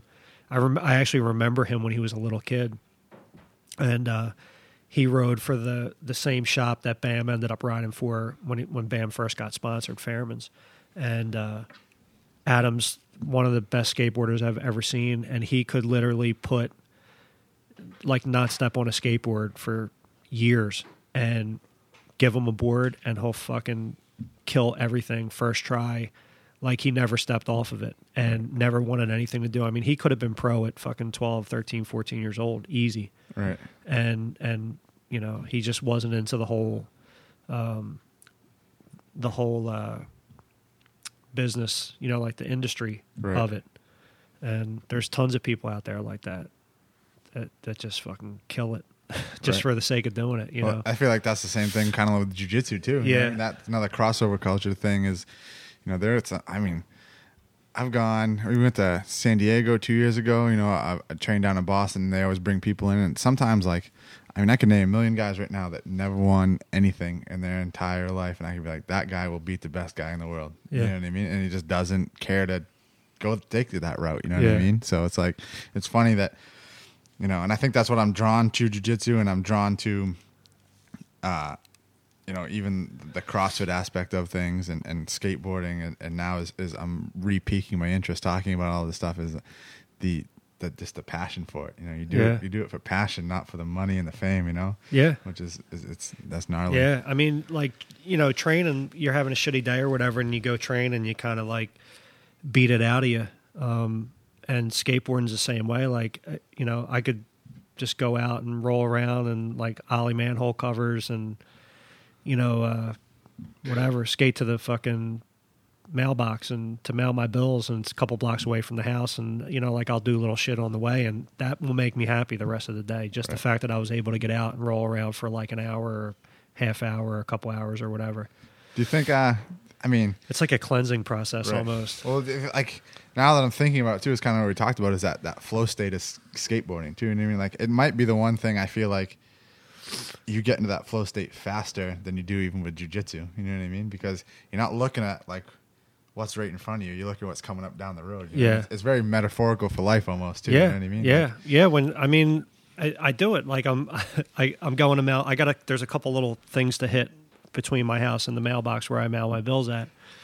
So I'm looking up like, oh, there's a manhole cover coming up. There's a little crack. There's a bump, you know, like up here. There's there's this curve. There's a parking block. If I cut through the, you know, uh, cut through the one parking lot, there's a little, there's a, a nice, big smooth speed bump that you can like pop off of, and so I'm looking ahead and and like planning like when I get there, this is what I'm going to do, Right. and uh, it's cool, and and even even uh, the sound of a skateboard hitting the ground, the sound of like skateboard wheels touching the ground, the sound of like the tail popping on concrete, um, the sound of decks banging together in like a skate shop when when like they're when you're like oh I want to see that deck and they take it off the rack and it's like yeah, Yeah. and it just and it and you you hear the you hear the one deck like hit off of the deck below it Right. just that sound of the wood clanging together um, all that stuff just fucking makes me feel good Right. you know, and the feeling, uh, the feeling of of having the board under my feet and rolling, or like just you know like popping a little ollie or, or uh, you know whatever is is awesome. Just the sound of the sound and the feeling of the whole thing, and it's the same thing in jujitsu. Like, you know, I walk into school and the fucking way the school smells. Like Right. as soon as I walk Right, in, yeah. it's it's like that's familiar and comforting to me. Right. You know. Like that's like funny. Like my wife tried to change fucking laundry soap on me. And I'm like, you can't fucking do that. Like that's like that laundry soap is the soap that I smell on my gi when I'm doing jujitsu. You can't fucking change Yeah. that. You know what I mean? So it's like familiar stuff like that. Yeah. But it's the same thing. Like, I mean, you can attest to this. Like walking into a CrossFit gym. You know what I mean? Like, or like forget even CrossFit, lifting weights, like doing like heavy barbell stuff. You know what I mean? Like, it sounds so fucking cheesy. Like to because it's it's almost worlds apart as far as skateboarding and lifting weights. You know what I mean? As far as culturally, you know what I Uh-huh. mean? Like, but you know, you walk in there and you see like the the sound, the way a barbell makes when you put a weight on it and spin it. You know what I mean? You hear those ball bearings in the the collar spinning, or like when Yeah. you're when you're popping it off your chest, you can hear the collars clang, or the fact that you put chalk on your hands and your hands are all calloused and chewed up from that barbell and you got chalk on your hands it's almost like i don't feel dirty Yeah. after holding that piece of steel with chalk all over my hands you know what i mean Uh-huh. it's like Yeah, one of- one of my favorite sounds is, is definitely putting on Olympic pl- Olympic weights. It's like it's like that metal on metal. Zink. Yeah. Zink. yeah And- and, and that little clap that it makes when it touches, Yep. you know, the other plate that's on there. When yeah, you, when you drop it from high you know what i mean kind of you can you can like i could not be even watching someone like lift weights and if they're dropping something from overhead you can tell it was a lightweight or heavyweight Yep. Yeah. by the way it's like Yep. either a big thud or you can hear it bounce or whatever and it's just like it's it's funny how those rituals become comforting and when you're not in that ritual every day you just don't really you don't you're not a- aware of what's going on you know yeah, yeah. it's yeah. funny I mean, there's there's nothing there's nothing like the sound of like a skateboard truck on tile. It's just like that clack clack clack clack clack clack clack clack, clack Yeah. and you come back down like when you're riding bulls. It's Uh-huh. just I miss that sound so much. or even like I've, I haven't been there in a long time. that but- the, the You sound should go out. yeah. And, I have two boards in the trunk of my car right now. I can leave one with you. But uh, that that sound of even skateboard wheels on a, on fucking on shitty fucking tar. That Yeah, yeah. I'm telling you, I could it's not. soothing. Like you said, like not looking at it, I could. I could hear that. I could hear the sound of somebody putting their, dropping their board on the ground, and instantly know what it is. I could hear, um, you know, like somebody. I I could hear somebody ollie, and the sound of their tail clicking off of the the concrete is is di- very distinctive to me, right, and I instantly know what it is. right, You know. yeah. Say, I mean, it's so Yeah, funny. it's all in my head right now. Right. It's all- you got to I get can back hear. out. I'm telling you, you got to get back out there. And the, the cool thing about it is now, um, I got out of it for for um, quite a while because you know, like I got married, I had kids, I you know was working, I was doing all that stuff, and I just didn't have time for it.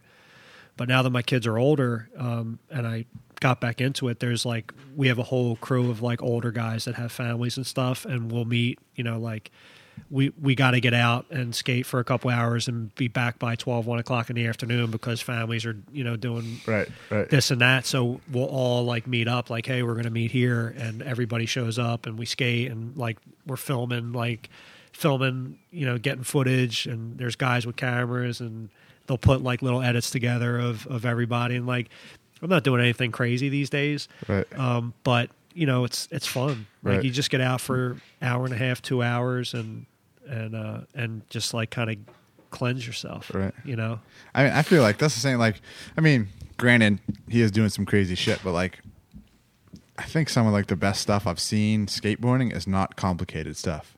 You know what I mean? I think, and I feel like that's the same way with jujitsu too. You know what I mean? Like, I know Jared. It's funny. He's uh, he's tough as nails. He's tough as it, as it comes. You know, and he's got that T-shirt that says, "We don't flow roll." yeah. but sometimes some of the most beautiful jujitsu I've seen is flow rolling. You know what I mean? Like just kind of like working through those transitions and, and, and moving around, or whatever. And I feel like it's kind of the same way with skateboarding. You know, you can watch someone skateboard and like just you know pump through some transitions and Uh-huh. and, and things like that. And that's Well, it's like that saying, like doing the common uncommonly well. right, right, Yeah. You know, and Like- just kind of flowing. You know what I mean? Yeah, mean? like you watch um uh you watch somebody like somebody like Bob Burnquist on like skate and vert. I mean the guy's amazing. He's got so much talent. He's one of the most talented vert skaters in the world. He's got all this technical shit. But watch him and then watch like Grayson Fletcher skate. And Grayson Fletcher's real technical and can do all kinds of crazy shit, but but Grayson Fletcher flows like he's surfing, Right. and he's and the guy's fucking amazing. I mean, he goes like, you know, a thousand feet in the air and and you know like do like a fucking one foot tail grab, and and it looks amazing, and and he's skating super fast, but it, it's a totally different. Right. Like Grayson's definitely more flowing, uh, like a, a more flowing style than like Burnquist is. Right. You know, and it's just amazing why, and like seeing it in person is insane. Right. You can keep talking. It, there's some snow come off the trees. I'm sure it hit somebody's car. Is that yours? Just give me all. Click it. Sorry, guys. Oh, you got it. Only in New Hampshire does does the snow fall off the trees and set your car alarm off.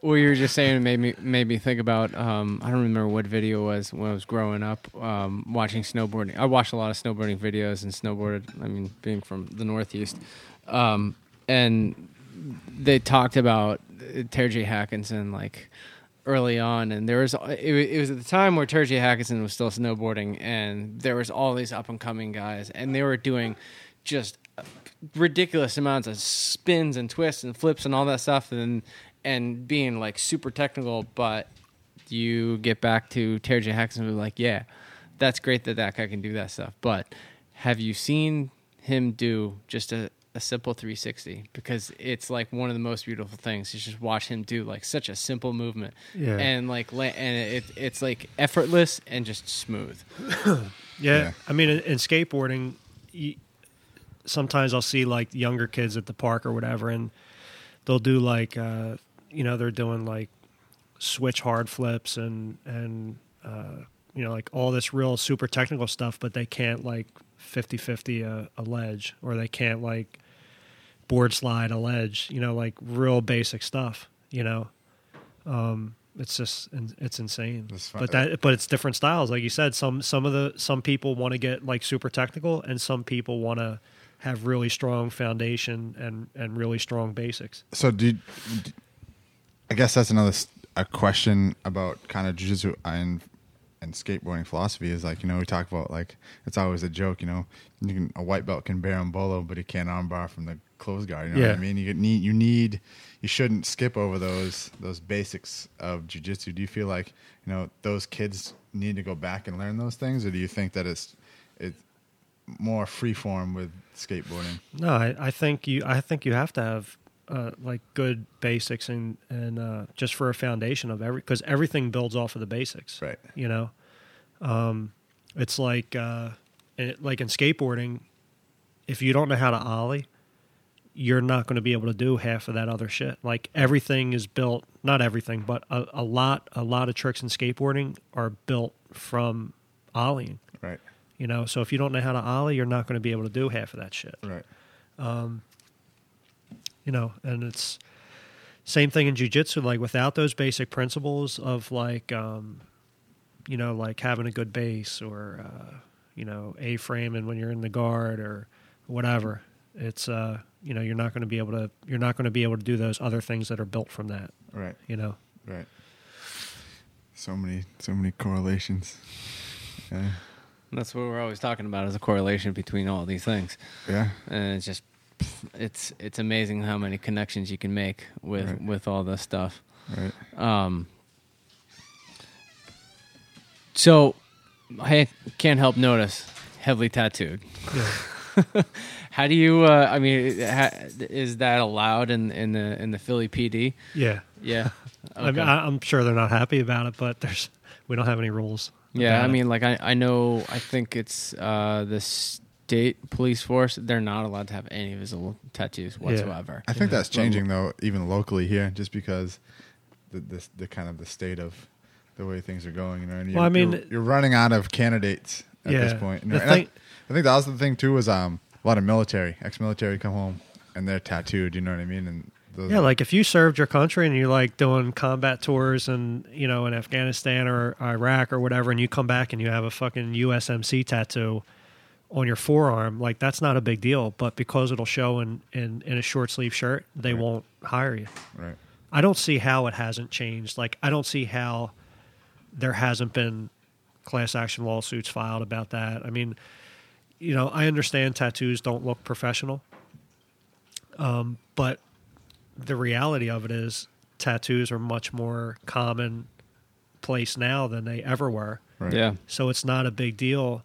I mean, you know, I I actually had a guy uh, I had a guy run from me one time, and it was a really good foot pursuit. And uh, I actually like commended him on. I I told him I said, dude, that was the best foot pursuit I've ever had with anybody. So like I shook his hand and everything. And we were like, but he I he was like, I honestly, um, he goes, I'm not lying. I I didn't think you were a real cop because of my tattoos. He said, I've never seen a cop with that that much, right. like that heavily tattooed. And he's like, my first instinct was that it, that it wasn't real. So uh, he's like, I got scared and ran. Now I don't know how true it was, but right.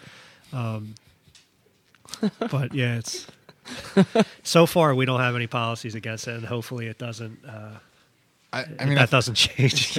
I mean, I'm good, but it's going to fuck anybody else coming afterwards. Right. I, I mean, I think it's changing. I mean, even in this, they were real strict. I know they were real strict about it in this area for a long time. And I just saw a thing in the paper the other day how um, there's a lot of town police changing their policies right now. Yeah. I know a couple of town guys that have that. Uh, I mean, close to a full sleeve. Right. So, Um, what what got you into tattoos? Uh, some dude that I grew up with. Just like I, I saw it and I was like, man, that's fucking cool. And and uh, You're right underneath the tree that's got all the, it's an evergreen, so it keeps dropping all its little snow. I don't have these issues in Philly. Welcome to, welcome to New Hampshire. yeah, that was it. I just I thought it was I just thought it was cool. And then um, I honestly, I, it's hard to explain why I keep getting tattooed. Um, I think a lot of it has to do with. Um, to me, there's there's an attraction to not, and and I people that know me. I mean, th- this might make sense to people that know me. Th- to, I really like not being what people think I am or what people think I should be. You know, like uh, there like that's the attraction to me. You know, like you're not supposed to you're supposed to look normal right. and there's an attraction to me to not look normal or you know like I I do what I do for a living and I like the fact that I don't look like that. You know. You cross a lot of barriers for sure. Yeah, I don't know. It's, Yeah. it's weird, but I think that's what's the biggest attraction for tattoos for me. Right. Yeah, I think that that that kind of premise is, is the one of the sole sole reasons why I had like a foot high mohawk Yeah, a long time ago. Yeah, just like, it's I just didn't want to look normal. yeah. It- I don't want to be what you what you think I should be. Right. You know. Right. yeah, a little little bit of uh, a little bit of rebe- rebellion probably Yeah, involved yeah. in that. You said that your uh, your whole family was was PD or or, or your your father was PD. Yeah, but Um, he, he wasn't like uh, he he wasn't a dick about it. You know, like you know, I mean, he was a great father. He wasn't like one of the, he wasn't like uh, he didn't have like that that police ego type um, personality. Um, and I never really got in trouble. Like I was pretty much I, I did some stupid shit or whatever that All that uh, yeah that thank God I never got caught for or whatever. But because I probably wouldn't be able to do what I'm doing now, but um, you know, like I never was out trying to hurt people or you know trying to, you know, like destroy people's property and victimize people. I I just I, I wasn't that kind of kid. Um, but you know, it's it. I, I definitely didn't get into it, um, like for like family tradition. You know, that fucking movie that did it.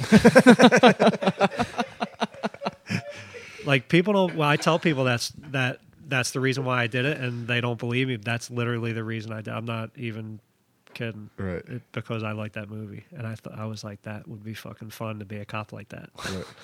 I'm gonna have to rewatch that movie. Pretty and i soon. had and and yeah you gotta watch it's a great that's a great movie and um and like throughout the years i've had like uh like really crazy experiences and like almost like in the movie where like they're in these like really fucking funny and crazy at the same time uh situations and so i've had so many of those Well, I, i've been Yeah, in so want- many of those situations it's you want to tell us about one? Like, Well, no, I mean, I- I, I mean- I, just I forget a lot of them. I, I really I, I have so many stories over the last uh, twenty years that um, that I don't even remember them all. I feel, well, I feel like, I mean, uh, there's always like, I remember you posted this picture one time on Instagram, whatever, and it was like this chain link fence falling down and like some buildings off in the background and like this marsh or whatever. And you're like, best foot chase I ever had was through this marsh, ruined a pair of sneakers or whatever. Like, it's always like something like on your, on either your Facebook, your Instagram feed coming up like that. You know what I mean? Like, Yeah,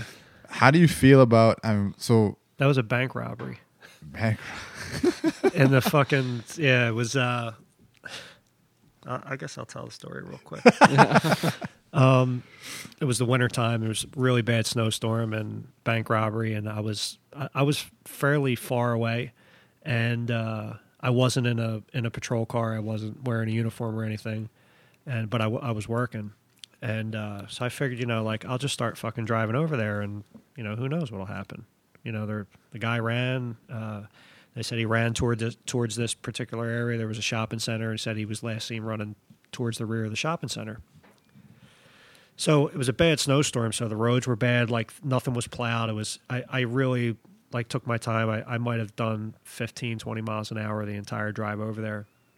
It took me a while to get over there. And I, I pull behind the fucking shopping center and there's no police cars there. And there's a fucking hole in the fence. And there's a big like marshy field.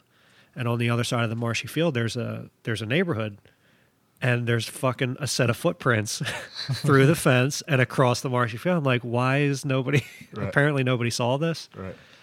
So another guy pulls up, and I'm like, I, we're, we were talking for a couple minutes. I can't believe nobody fucking. There's footprints. Like it's so easy. Let's follow the footprints. Right. So we go in, and, and it was like it was wet. I had a, a, a brand new pair of uh, Adidas Busenitzes, which were like my favorite sneakers to skate in. They were brand new, and we just we walked through and fucking. The guy had some distinctive clothing on, and we come to a, follow the footprints. It's like it's easy. Like you don't even need to be a good cop to do. like it's a fucking trail of crumbs Right. Right. uh, and and we come to a fence line and and there's one of the distinctive things of clothing that the guy had on at just he he took it off and just left it there and then climbed the fence and then the footprints pick up on the other side of the fence It was like so easy Right. and the guy ended up the, the guy ended up getting caught uh, we caught him uh, like 10 minutes later in that neighborhood. We were able to figure out like from the snow and the footprints and all that shit, kind of like what house he went into and stuff. And Right. yeah, it was like it was crazy. But I was mad because because I ruined my sneakers.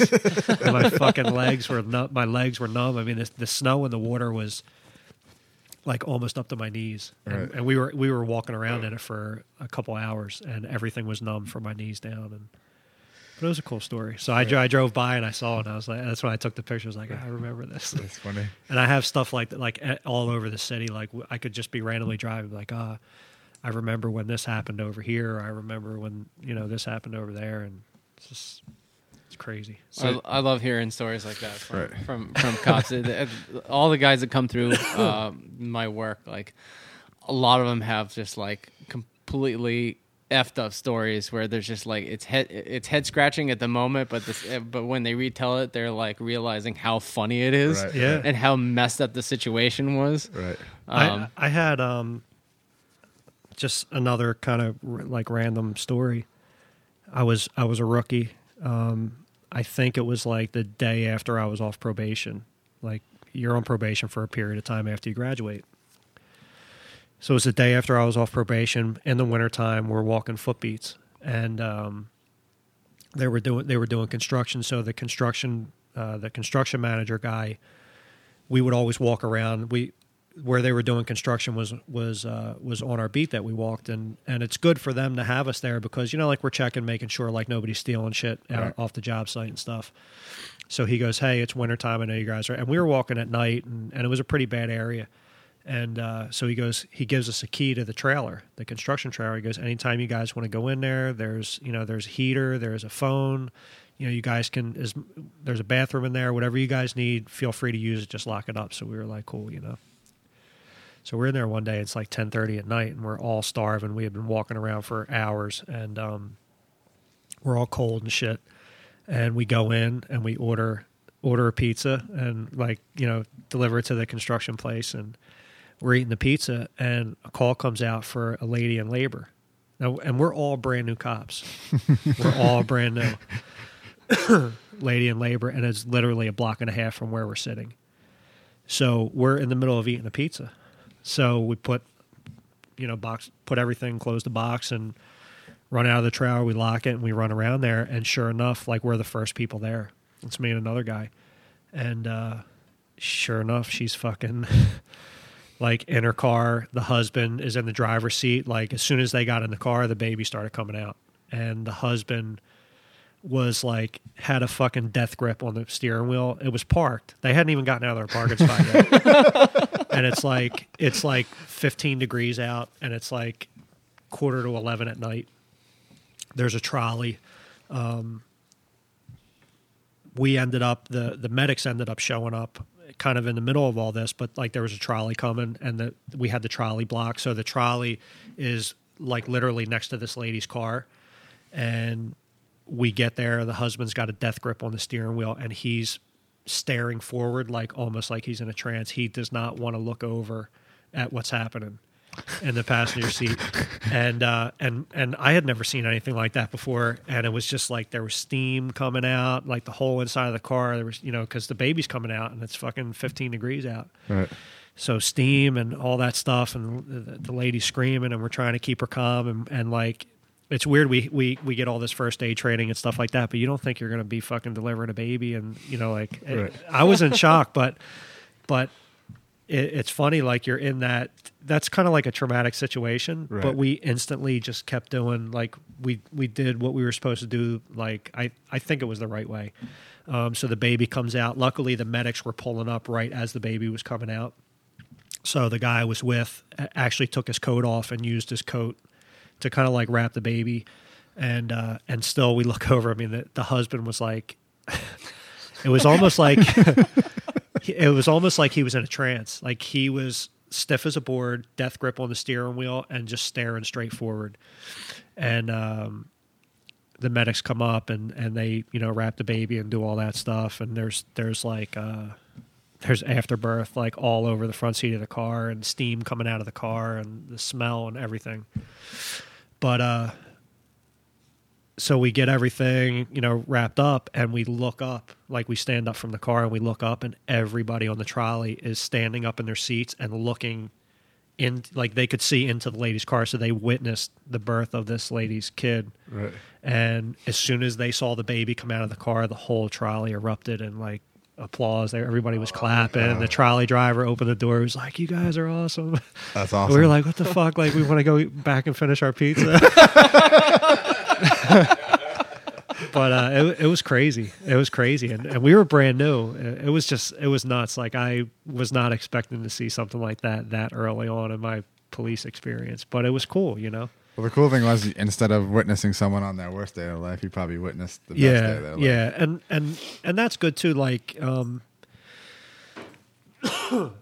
when when you help somebody and and you realize that you helped them and and you realize that they appreciate it and they say thank you it's like it, it, it means the world to it does to me i'm sure it does to everybody else. And now especially with all the social media stuff like quite a few times uh, we'll have people come up to us and say look uh, you know like i just want to say thank you for you know doing what you do or whatever. That means a lot. You have instances where like we're sitting down and eating and we're waiting for the bill and you know we tell the waitress can we get the bill? And she'll say oh the people that were sitting over there uh, took care of your bill. And they don't say anything like they don't tell us hey you know we're going to pay your bill. They just eat their food and pay their bill and they leave. And they're like oh the couple that was sitting you know over there paid for your bill your whole bill. And, Right. and there might be like six of us sitting there like Right. they paid for the whole thing? And she goes yeah. Right. So that like that stuff's cool it's Yeah. always good to get a free with all the negative. it's always stuff good to get a free there. meal, but Right. uh, just the the sentiment behind it, you know, of of somebody going out of their way, especially with all the media um, that that seems like they want to demonize law enforcement.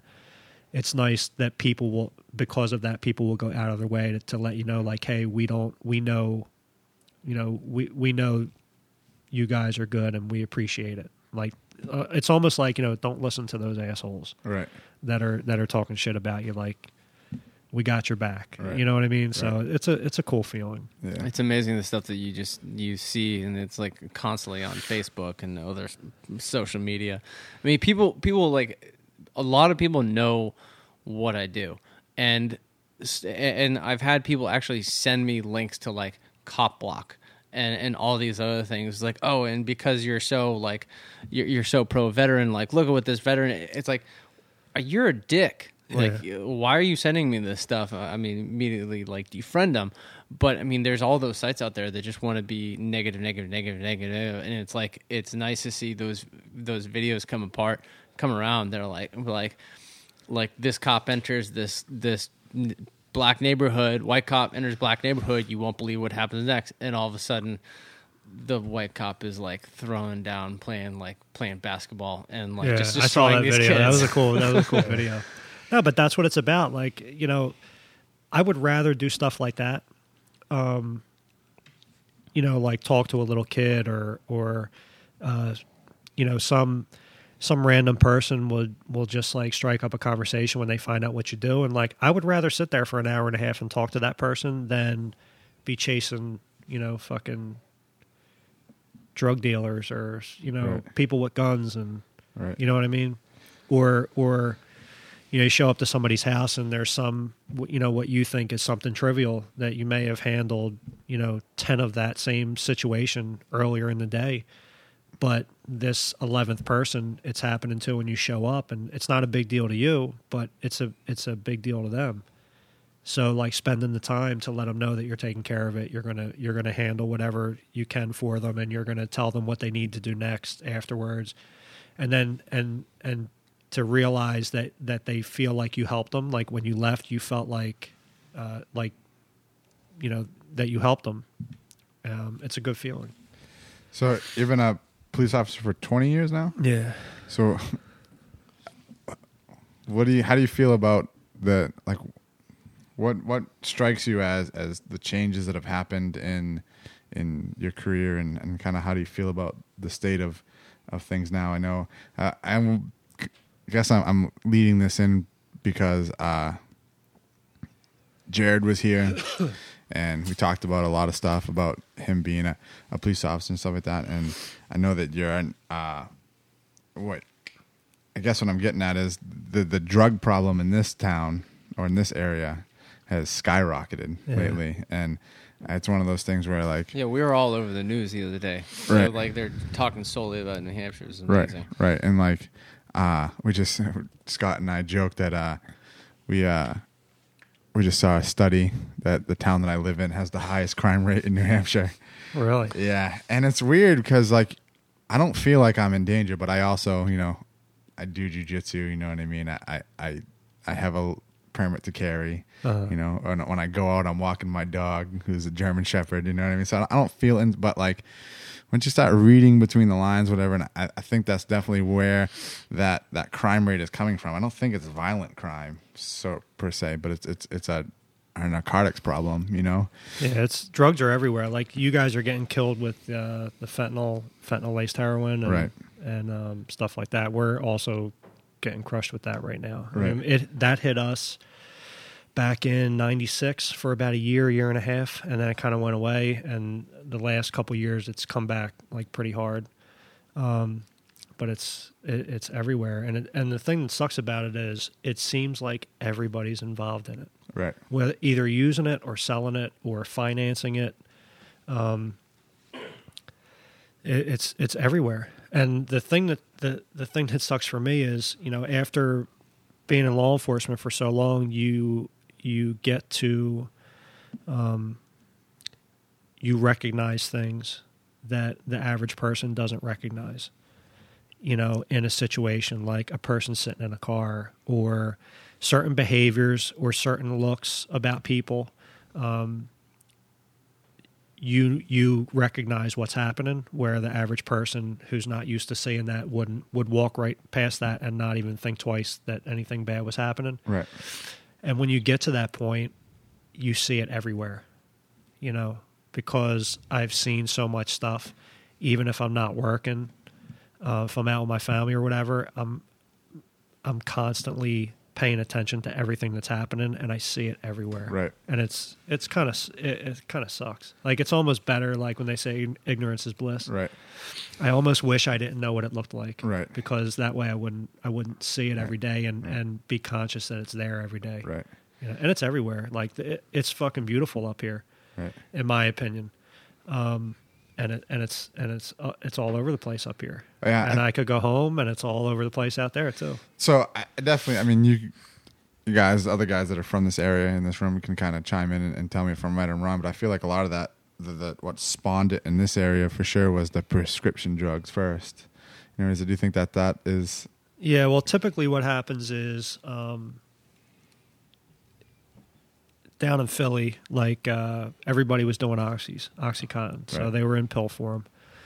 And uh, what people were doing was basically crushing them up and snorting them, Right. or dissolving them in water and injecting it. And Right. um, so the pharmaceutical company that that made that was actually sued by the federal government. Um, something to do with uh, with the pharmaceutical company knew um, knew the hazards of addiction with this and didn't um, something like they didn't uh, like they didn't put it out there even though they knew Right. and it ended up becoming a huge epidemic in Philly so now uh, they don't make that drug in that form anymore so you can't crush them up and I think they're like gel caps or something now and the way they're made, you can't abuse them the way that they used to abuse them. So now everybody does Percocets uh, for the, the same exact way. So, like a, a, a Percocet pill in Philly right now is like twenty five to thirty five dollars, depending on where you get it. Um, that becomes an expensive habit, and you can go buy a bag of heroin for ten bucks. right?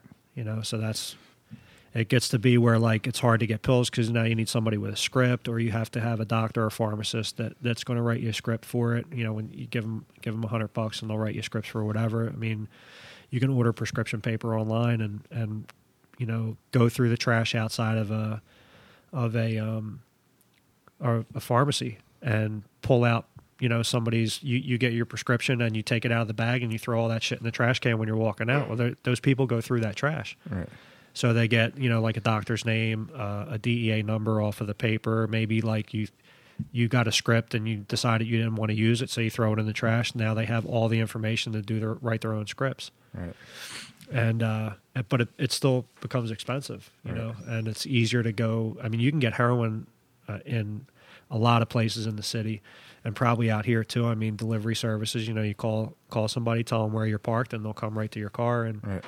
and sell it to you. Um, but it's much easier to get heroin and cheaper Right. to get heroin. So that's I think that's how people get like make that transition from prescription drugs to heroin. Right. Yeah, I definitely think that's how it. Because I know some good people that either got arrested or overdosed or or whatever, and I'm like, how the fuck did that happen? You know what I mean? And that's definitely how it started as you know a back injury, and they get that prescription for the for the you know oxycontin or whatever the painkiller was, and then Yeah, pain meds are an evil thing. yeah, Yeah. They're really evil. right. I mean, So, well, and I think the other thing you're talking about too is like how you know you notice it, you know, because of your job, whatever. I think that like I definitely notice it in this area just because it's so out of place. Yeah. You know what I mean? I mean, we could go somewhere right now and and with and sit somewhere like we could leave right now and and um, you know tell me where a certain uh, you know like I could give you like hey we need to you know find me a find me a parking lot with you know these type of businesses around it and we could go sit out there and within a half hour to an hour I will see a drug deal right, and I'll point it out to you and probably we may see more more Right. than one right. Well, I could go. Um, I mean, the town that I live in, man, we could go right now. We could park on the side and we could see ten. You know what I Yeah. mean? It's it's the craziest thing. You know what I mean? And like the fact that I I mean I'll never understand it just because you know of everything my the way my the course of my life has gone, but it's it's crazy to think that someone actually at one point thinks that that's a good idea. You know what I mean? It's nuts. yeah but I mean you get you know they get caught up in it Right. so Right. and, and it's hard like i it's very very hard um you know pe- people people get off drugs all the time it's possible but it's very very um it's very uncommon for people that are heroin addicts to to get off heroin and stay off of it like to to to stay completely clean for the rest of their lives without relapsing Right. yeah it's, it's a very hard drug to get off of Check that picture. That picture is like the week we started the academy, and that's at Roberto's 25th anniversary. Look at Jay. wow I mean, look how much healthier he looks now. You know what I mean? To talk about like feeling old and not feeling old. You know what I mean? It's, yeah It's funny. It's insane. The I got I'd have to search through my thing. I know I have the picture on on there somewhere of mine because I good. Much thing. Is this mic hot? It's good now. Um, I did a side by side picture. Uh, I think like the day or two after I got my black belt, and I put a picture of me when I first started. I was a lot heavier, um, still as bald, but uh, standing with Jared, and then a, another picture side by side of when the day I got my black belt, and I I, I look definitely look. Uh, I mean, in my opinion, I look like probably ten years younger in the later picture than Right. when I first started. Yeah, for sure. So- It's that fountain of youth, man. You know, Yeah. Just, get moving. Just gotta Yeah. get moving. Things and I feel happen. better too. Yeah, I. That's like when I started jujitsu. It's funny. I'm almost as heavy now as I was when I started jujitsu, but com- for completely different reasons. Yeah. You know what I complete bo- body composition is different. yeah, I'm in so much better shape now for a hundred reasons. You know what I mean? Like, it's it's funny how, but I, I weigh almost exactly the same as the day I started. I was I was just talking to, about this to, with a member the other day at the CrossFit gym is how how much it actually changes your life to get in, involved in something like this where where it's it's it's turning back the clock. I mean, like be and and it's turning the, back the clock, and and you're starting to do things that you didn't think you would be doing anymore. And and I mean, I know I for one like I feel way better than I did five years ago Right. uh, way better shape too. Right. But my weight hasn't really changed at all. I mean, this, the numbers are pretty much the same on the scale, Right. but like body wise, you're totally different. Yeah. That's kind of where I was going with the whole the how much you helped Jared and and uh and kind of asking you about like what what's next and all that stuff is because you know I think of the thing that strikes me the most about you in in all all the the the wide encompassing aspects of who is Pete is uh your attitude about things. You know what I mean? You've you've you have a great attitude. You know, you post things on Facebook about you know funny shit that happens to you at work, and it's not like oh you know like you have a good attitude about it. You have a good attitude about work. You have a good attitude about jujitsu. You know, you're obviously a, a dedicated father and grandfather and things like that. And uh,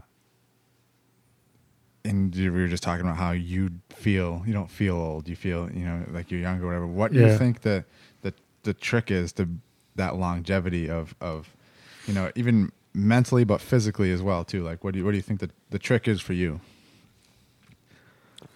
I mean, the trick is for me just it just having a positive attitude, right just like a positive mental attitude. right That's what it is. I, I, you know, I have times where like I'm pissed off or I'm in a bad mood or I'm cranky or you know whatever. I, I, I definitely have all those times. I'm not fucking you know walking around fucking shooting rainbows out of my ass all day. But, um, you know, I just I I try to I try to have a a positive attitude about everything, about life, about people.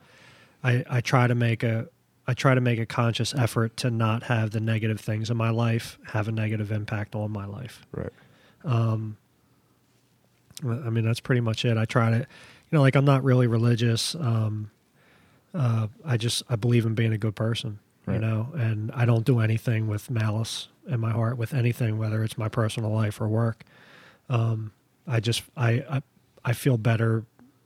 I feel better always with with everything I do with the intent on doing the right thing. You know, and jujitsu. Um, I get, I go in if I have a fucking horrible night. Uh, if if I walk in and get my ass kicked the entire night, I will walk out of there feeling positive that I went, I went and trained, right. And I I'm not going to walk out of there feeling bad about myself. I just because I'll I'll defeat myself. right. I'll you know in the end I'm I'm only going to defeat myself, and it's going to make me not want to go back again. Right. You know so i'm not walking out of there with feeling bad about myself.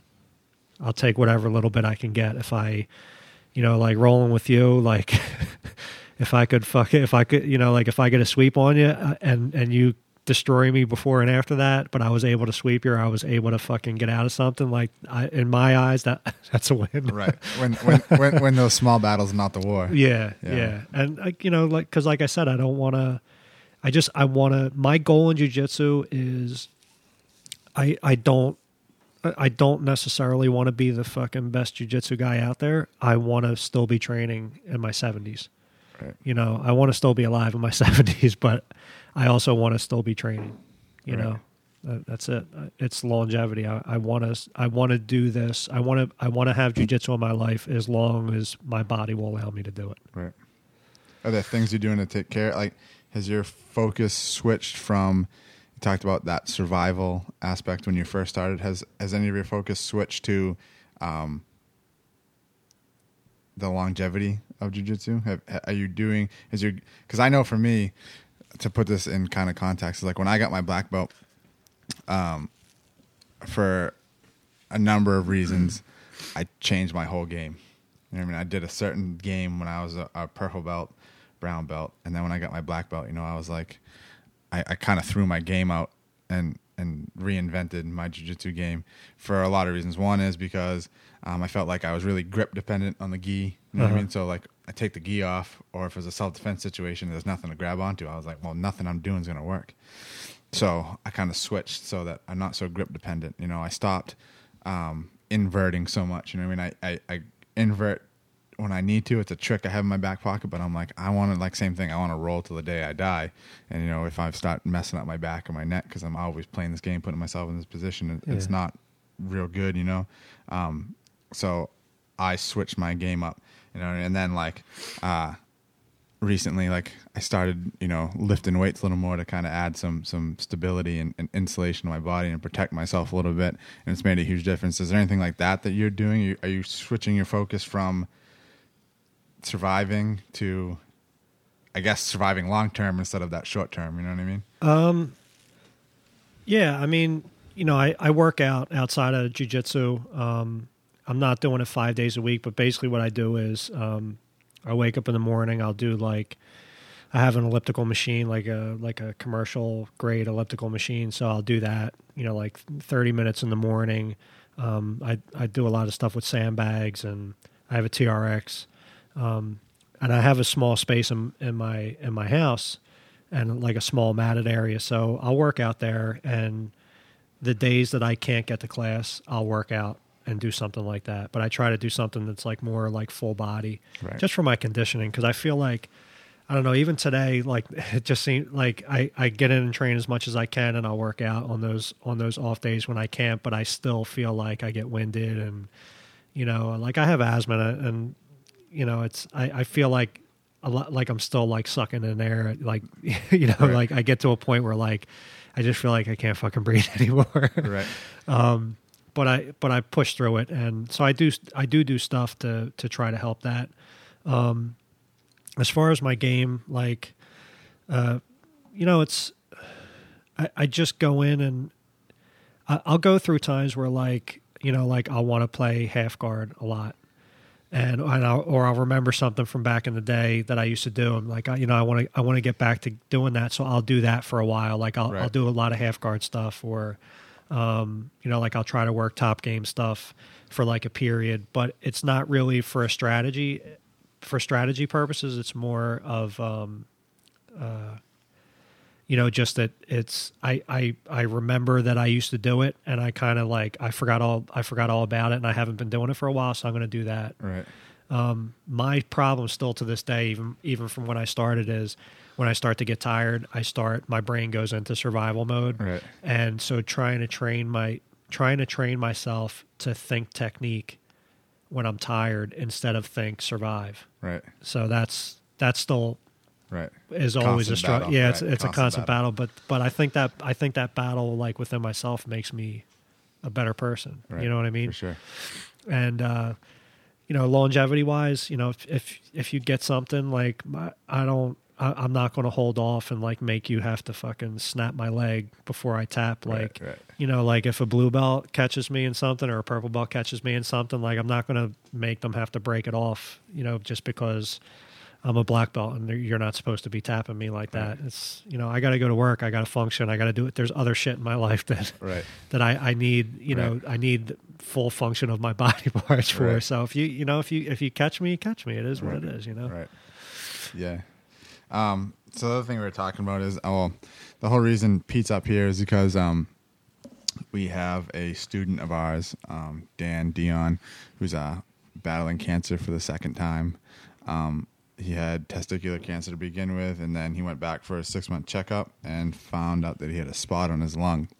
And the crazy thing is, the jiu-jitsu community has, I mean, his whole, he's such a good kid anyway that his whole, uh, you know his whole the community all the communities he run in has has kind of rallied behind him and he's raised a ton of money on a gofundme page whatever but the jiu-jitsu community in particular has really rallied around this kid um, and the reason that pete came up here was we did a grapple-thon yesterday so there was a ton of people on the mat everybody threw in some money and we rolled for three hours yesterday um, i feel like i get hit by a truck um, it was, It, was- some- it was brutal. some tough rolling in there, but it was a good time. Um, you know, and, I knew the day was going to be epic when I walked in and they were already taking a picture. I ran in, tied my belt, like sat down, took the picture. Picture broke, and there was Pete. You know what I mean? And the first time we ever met face to face, and came over, and you know, immediately it was a handshake and a hug. You know, it was like we we knew each other already pretty well, and then the first roll was me and Pete. You know, going at it. And it was a, it was an epic roll. I knew the rest of the day was going to be uh, a, a good one. Um, but you were mentioning, you know, first I want to thank you for making the trip up here. You know, that means a lot to, to us and a lot to Dan. And, you know, um, that's kind of what jiu-jitsu is all about. You talked about this all over and over again, but this is also your first trip kind of away from BJJ United and, and that kind of that small circle. Yeah, yeah, So, uh, you digging it so far? yeah. It was the the whole experience was awesome. Um, like everybody at the school was great. Everybody I've met up here, like real nice. It just you know, like I feel like I I walked into a place where I already knew everybody. Um, a, a lot of it is is just like a lot of my jujitsu experience is is just meeting good people. Like I really, I I can't even think of anybody off the top of my head right now that I've met from jujitsu that was a jerk off or somebody that I was like that guy's a fucking asshole. Right. And you know, I don't want to deal with them anymore. Everybody I've met through jujitsu is has been awesome and and good people. So, I mean, that's what jujitsu is about, right? Doing bad things to good people, you know. But uh, but but it was awesome, and like the the grapplethon thing. So I was talking about my buddy John earlier. So we had done a uh, we had done a benefit for John and his family at our school, and it was it was basically like a big seminar. Like uh, Formiga came down, Vicente Junior came down. It was like a whole shitload of black belts, and everybody taught like a technique or two, and it was it was enormous. I mean, it was a huge turnout, um, and this he John started blogging about his whole experience throughout, like when he when he found out he got diagnosed and all his treatments and stuff, and like he was telling me he was getting messages and, and friend requests from people all over the country and all over the world, like people in Europe, people in Japan, and he was getting a lot of messages from people that were going through uh, similar situations that were telling him that his his Facebook post and his um, kind of him talking about his experience and him staying positive was actually helping them get through all the stuff they were going through. So um, there's this guy uh, Monte that lives out in L.A. and Monte does grapplethons. Like I don't know if he invented it, but I've never heard of it before maybe, yeah. before he did it. So basically, he will you know become aware of somebody going through like a bad situation like that, and he'll do what he calls a grapplethon, which is basically you come, donate whatever you can donate, and you know people from all over you know different schools or whatever can come and you just show up and train with different people meet new people and then he donates all the money to that person uh, you know f- to their them and their family. So he had found out about john somehow and was following john's story and decided he was going to do a grapplethon for john. So so he did one and sent the money you know sent sent whatever they raised over to and um i think i messaged him and and kind of told him who I was and how John and I were like really close friends and like thank you you know for for doing that for for my friend.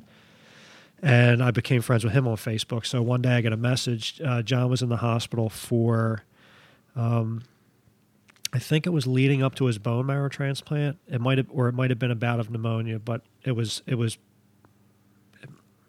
it, it was something related to his bone marrow transplant. It might have been right after it so I get a message and he says, "Look, I'm coming to the East Coast and I really would like to meet John in person and and go visit him and stuff." So I said, "Fuck yeah, man, come." You know, like I picked him up from the airport. Never met the guy before and uh, took him all around Philly, you know, like showed him a couple things and then we walked we went up to the hospital and and he met John in person in the hospital and was like, "I know it meant a lot to John that some stranger did all that stuff for him and and then you know thought enough to travel that far to just to go meet him Right. you know and shake his hand in person and tell him you know like how much john inspired him Right. to do stuff um so that, i mean that it meant a lot to john but it was it was very special to me being john's friend and um you know you, you don't really you these days you don't find that in people a lot like you don't find people that that that just want to do something nice for somebody because you're a good person and you want to help another human being. So he flew back, and then um, sometime afterwards, uh, he there was a post on Facebook, and he said like he was coming up this way Yeah. to New Hampshire. Does anybody know any spots? So like I was friends with you on Facebook, and I said go to Port City. so here he shows up at Port City, and that's Right. how he came to you guys Right. and um, I, I saw something that uh, that that Gabe took care of him when he was here. Yeah. So I sent Gabe a message and was like, "Hey, you know, this is who I am. This is how I know Monte." And you know, I was the one that told him to come. I'm friends with Derek on Facebook, and Right. but I never met any of you guys in person. I really appreciate you taking care of him. I kind of gave him like a brief uh, story about what Monte did for John, and Right. and so I became friends with Gabe on Facebook, and Right. then George came down to Philly, and I met that I met you know George and Amanda, and and uh, so when last week the um, something like a notification kept popping up on Facebook for the gra- for your grapplethon for Dan, Right. and it was like it just it kept coming up like the whole day. Every time I looked at it, there was something about the grapplethon, and I was like, I gotta fucking go. You know, I, I always wanted to, I always wanted to do one of them to just just um like kind of as a uh, like a show of a show of gratitude Right. for for what Monte did for John and Right. so I wanted to be able to support something like that for somebody else. So uh so I, yeah, so it was popping up all day Monday. I went I went home and told my wife I was like, "Look, I'm going to go I'm going to drive up there and do this thing. I'm going to get a hotel room. I'm going to be gone for a couple of days." And she was like, "Yeah." You know, like I got to hold the fort down here and so that was it. I just spurred a moment. I wanted to keep it a secret from everybody. You know, like I didn't know you guys were. You know, I wasn't expecting like everybody. Oh my God, Pete's here. Right. But uh, but I told George. I said, look, you know, can you keep a secret? I- I'm gonna. I, I booked the. You know, got a hotel room. I want to come up for the thing, and he was all excited. I said, don't tell anybody. I just want to. I want to get up there, and then you know, like just. I, I guess just so people knew that somebody cared enough to travel that far to help, you know, to help Dan. So that's what I did. That was awesome, man. I remember I was sitting there and like Pete's one of the random people or one of the few people that I don't have blocked on Facebook. so I'm. I'm seeing these pictures and it's like he's like or videos and he's like driving, you know, and it was snowing out like It a was a fucking blizzard. It was a blizzard. It was so he's not on any of the, the highways. So he's on like these main or these back roads, and I'm like, and it's usually pictures that come from Pete's feet are like all like from Philadelphia or whatever. And I'm like, oh, Pete's leaving the city. That's awesome. Like, good for him. You know, like going on vacation. Like, whatever. You know what I mean? I'm thinking, thinking he's going north or whatever, like like like direct north, not northeast. You know what I mean? And then like see a couple more, a couple more, and then like at like I don't know, it was like eight o'clock, whatever. He fucking checks into street in Portsmouth, and I'm like, what? I didn't know he was coming. You know what I mean? So it was, it was funny. He was like, but I was like, so I was like, oh great, Pete's leaving the city. Good for him. get, get out of the city, see see some nature. you know? Yeah, I, I purposely was trying to like take the like take the pictures in the video so I didn't get any highway signs because I didn't want anybody to see it and be like, oh, he's coming up this way. I just thought it would be cool to, you Oh, know, yeah. like It was awesome, man. It was everything with me's got to be a fucking some kind of little, you know, I got to make it special. Right. Everything I do, I got to have something that makes it special. So Right. that's just my personality. So. Yeah, that's, that's, I mean, that's a good quality to have, you know, kind of make everything special. Uh, it's funny too, is like, talk about that whole same idea, what's going on, you know, it's like, even like, so another way that Jared and I connected, and uh, I mean, to be real honest with you, a lot of this is because of Jared and, and Kenny too, is uh, um, sponsored by Shoyoroll. Uh, And it was like, the whole reason I got into Shoyoroll is because of, uh, of, of Jared and Kenny wearing Shoyorolls back in the day, Uh-huh. and, I've been, and I've been wearing them ever since. You know, because of those guys. And then, like recently, probably in the past like two years or whatever, Bear, the guy who owns Roll, reached out to me and was like, "Hey, you've been supporting the brand for a long time. Like, do you want to be on the team?" I'm like, "Fuck yeah!" You know, like I've been wearing this stuff for for fucking ever. You know, paying astronomical prices. You know, just getting my hands on whatever I could. And then I don't know who let Bear know, but he auctioned off like two prototype gis and gave all the money to Dan. that's awesome. Like so it was like this company that I've been supporting forever because of two guys that I really looked up to flipped the whole script and don't like auctioned off these super rare gis that some guy same thing some guy from uh, James Foster who's a black belt from Washington it was like a, this guy's like six five like he's like 280 so he wears like an A5 gi right buys this A1 long gi that I don't think would fit anybody. Pays twelve hundred bucks It, for it it. might fit George. right. Pays twelve hundred bucks for it, and then donates it back to be auctioned off again. Like the crazy, like the jiu- jiu-jitsu community is insane. Like for that stuff, you That's know. awesome. Yeah. So it's just it's amazing everything we talked about today, and then everything that's going on in Dan's life and with us, whatever. It's like you know I, I feel blessed that I've I fell into that community and Yeah, and- like for like we were talking about, um, you know, like the competition stuff and all. Like for me, all that stuff that you just said, for me, that's what jujitsu is about. Right. Like that's the most valuable thing that jujitsu's given me, and and that's what I hold in a higher esteem than medals. right. You know, So, so speaking of that, and we can kind of wrap up with this, is uh, a very special thing dropped today about ten minutes ago. Was the Jiu-Jitsu versus the World video, yeah, and uh, Pete's in it, which is pretty yeah. awesome. Yeah, I just saw it on YouTube. They they they stopped at Jared's school, We found his. I found his scene too. Looking good, brother. and uh, First thing is Jared kicking your ass. yeah. so So, so well, speaking about, can they hear what you just said on there? they can hear it. Uh, probably, yeah. Yeah. You say So it again, tell yeah. Jared. First thing on there is Jared kicking my ass, which happens every time I roll with him. um, which you know I try to kick his ass, and I have been trying to kick his ass for years, and that my entire jujitsu life, I've never, not one single time, ever submitted him, and I try, Right. I try hard, oh, I've, I've heard stories. I which mean, is a testament Right. to him. right, You know his right. And, Well, and, and I'm fine. If if I never do, that's good. But uh, you know, I want to, so I'm going to keep trying. Hopefully, when he gets older, he'll slow down a little bit more. I might have to wait till he's like 55 or 60 years old to get him, but Right. at some point before I stop, I have to get him at least once. Right. So, if uh, anybody wants to, to to check out Pete on uh, Jiu Jitsu versus the World, do that. Um, anything else you want to talk about before we wrap this up? Anything you want to plug? Anything you need to? No, just you know, th- want to thank you guys for being awesome people and you know, And let me train at the school and Likewise, man. Anytime you want to come back and train, and I'm definitely planning on making that trip down to Philly sometime soon. ma- making my trip to New Hampshire epic. Good, good. I'm glad it was That was awesome.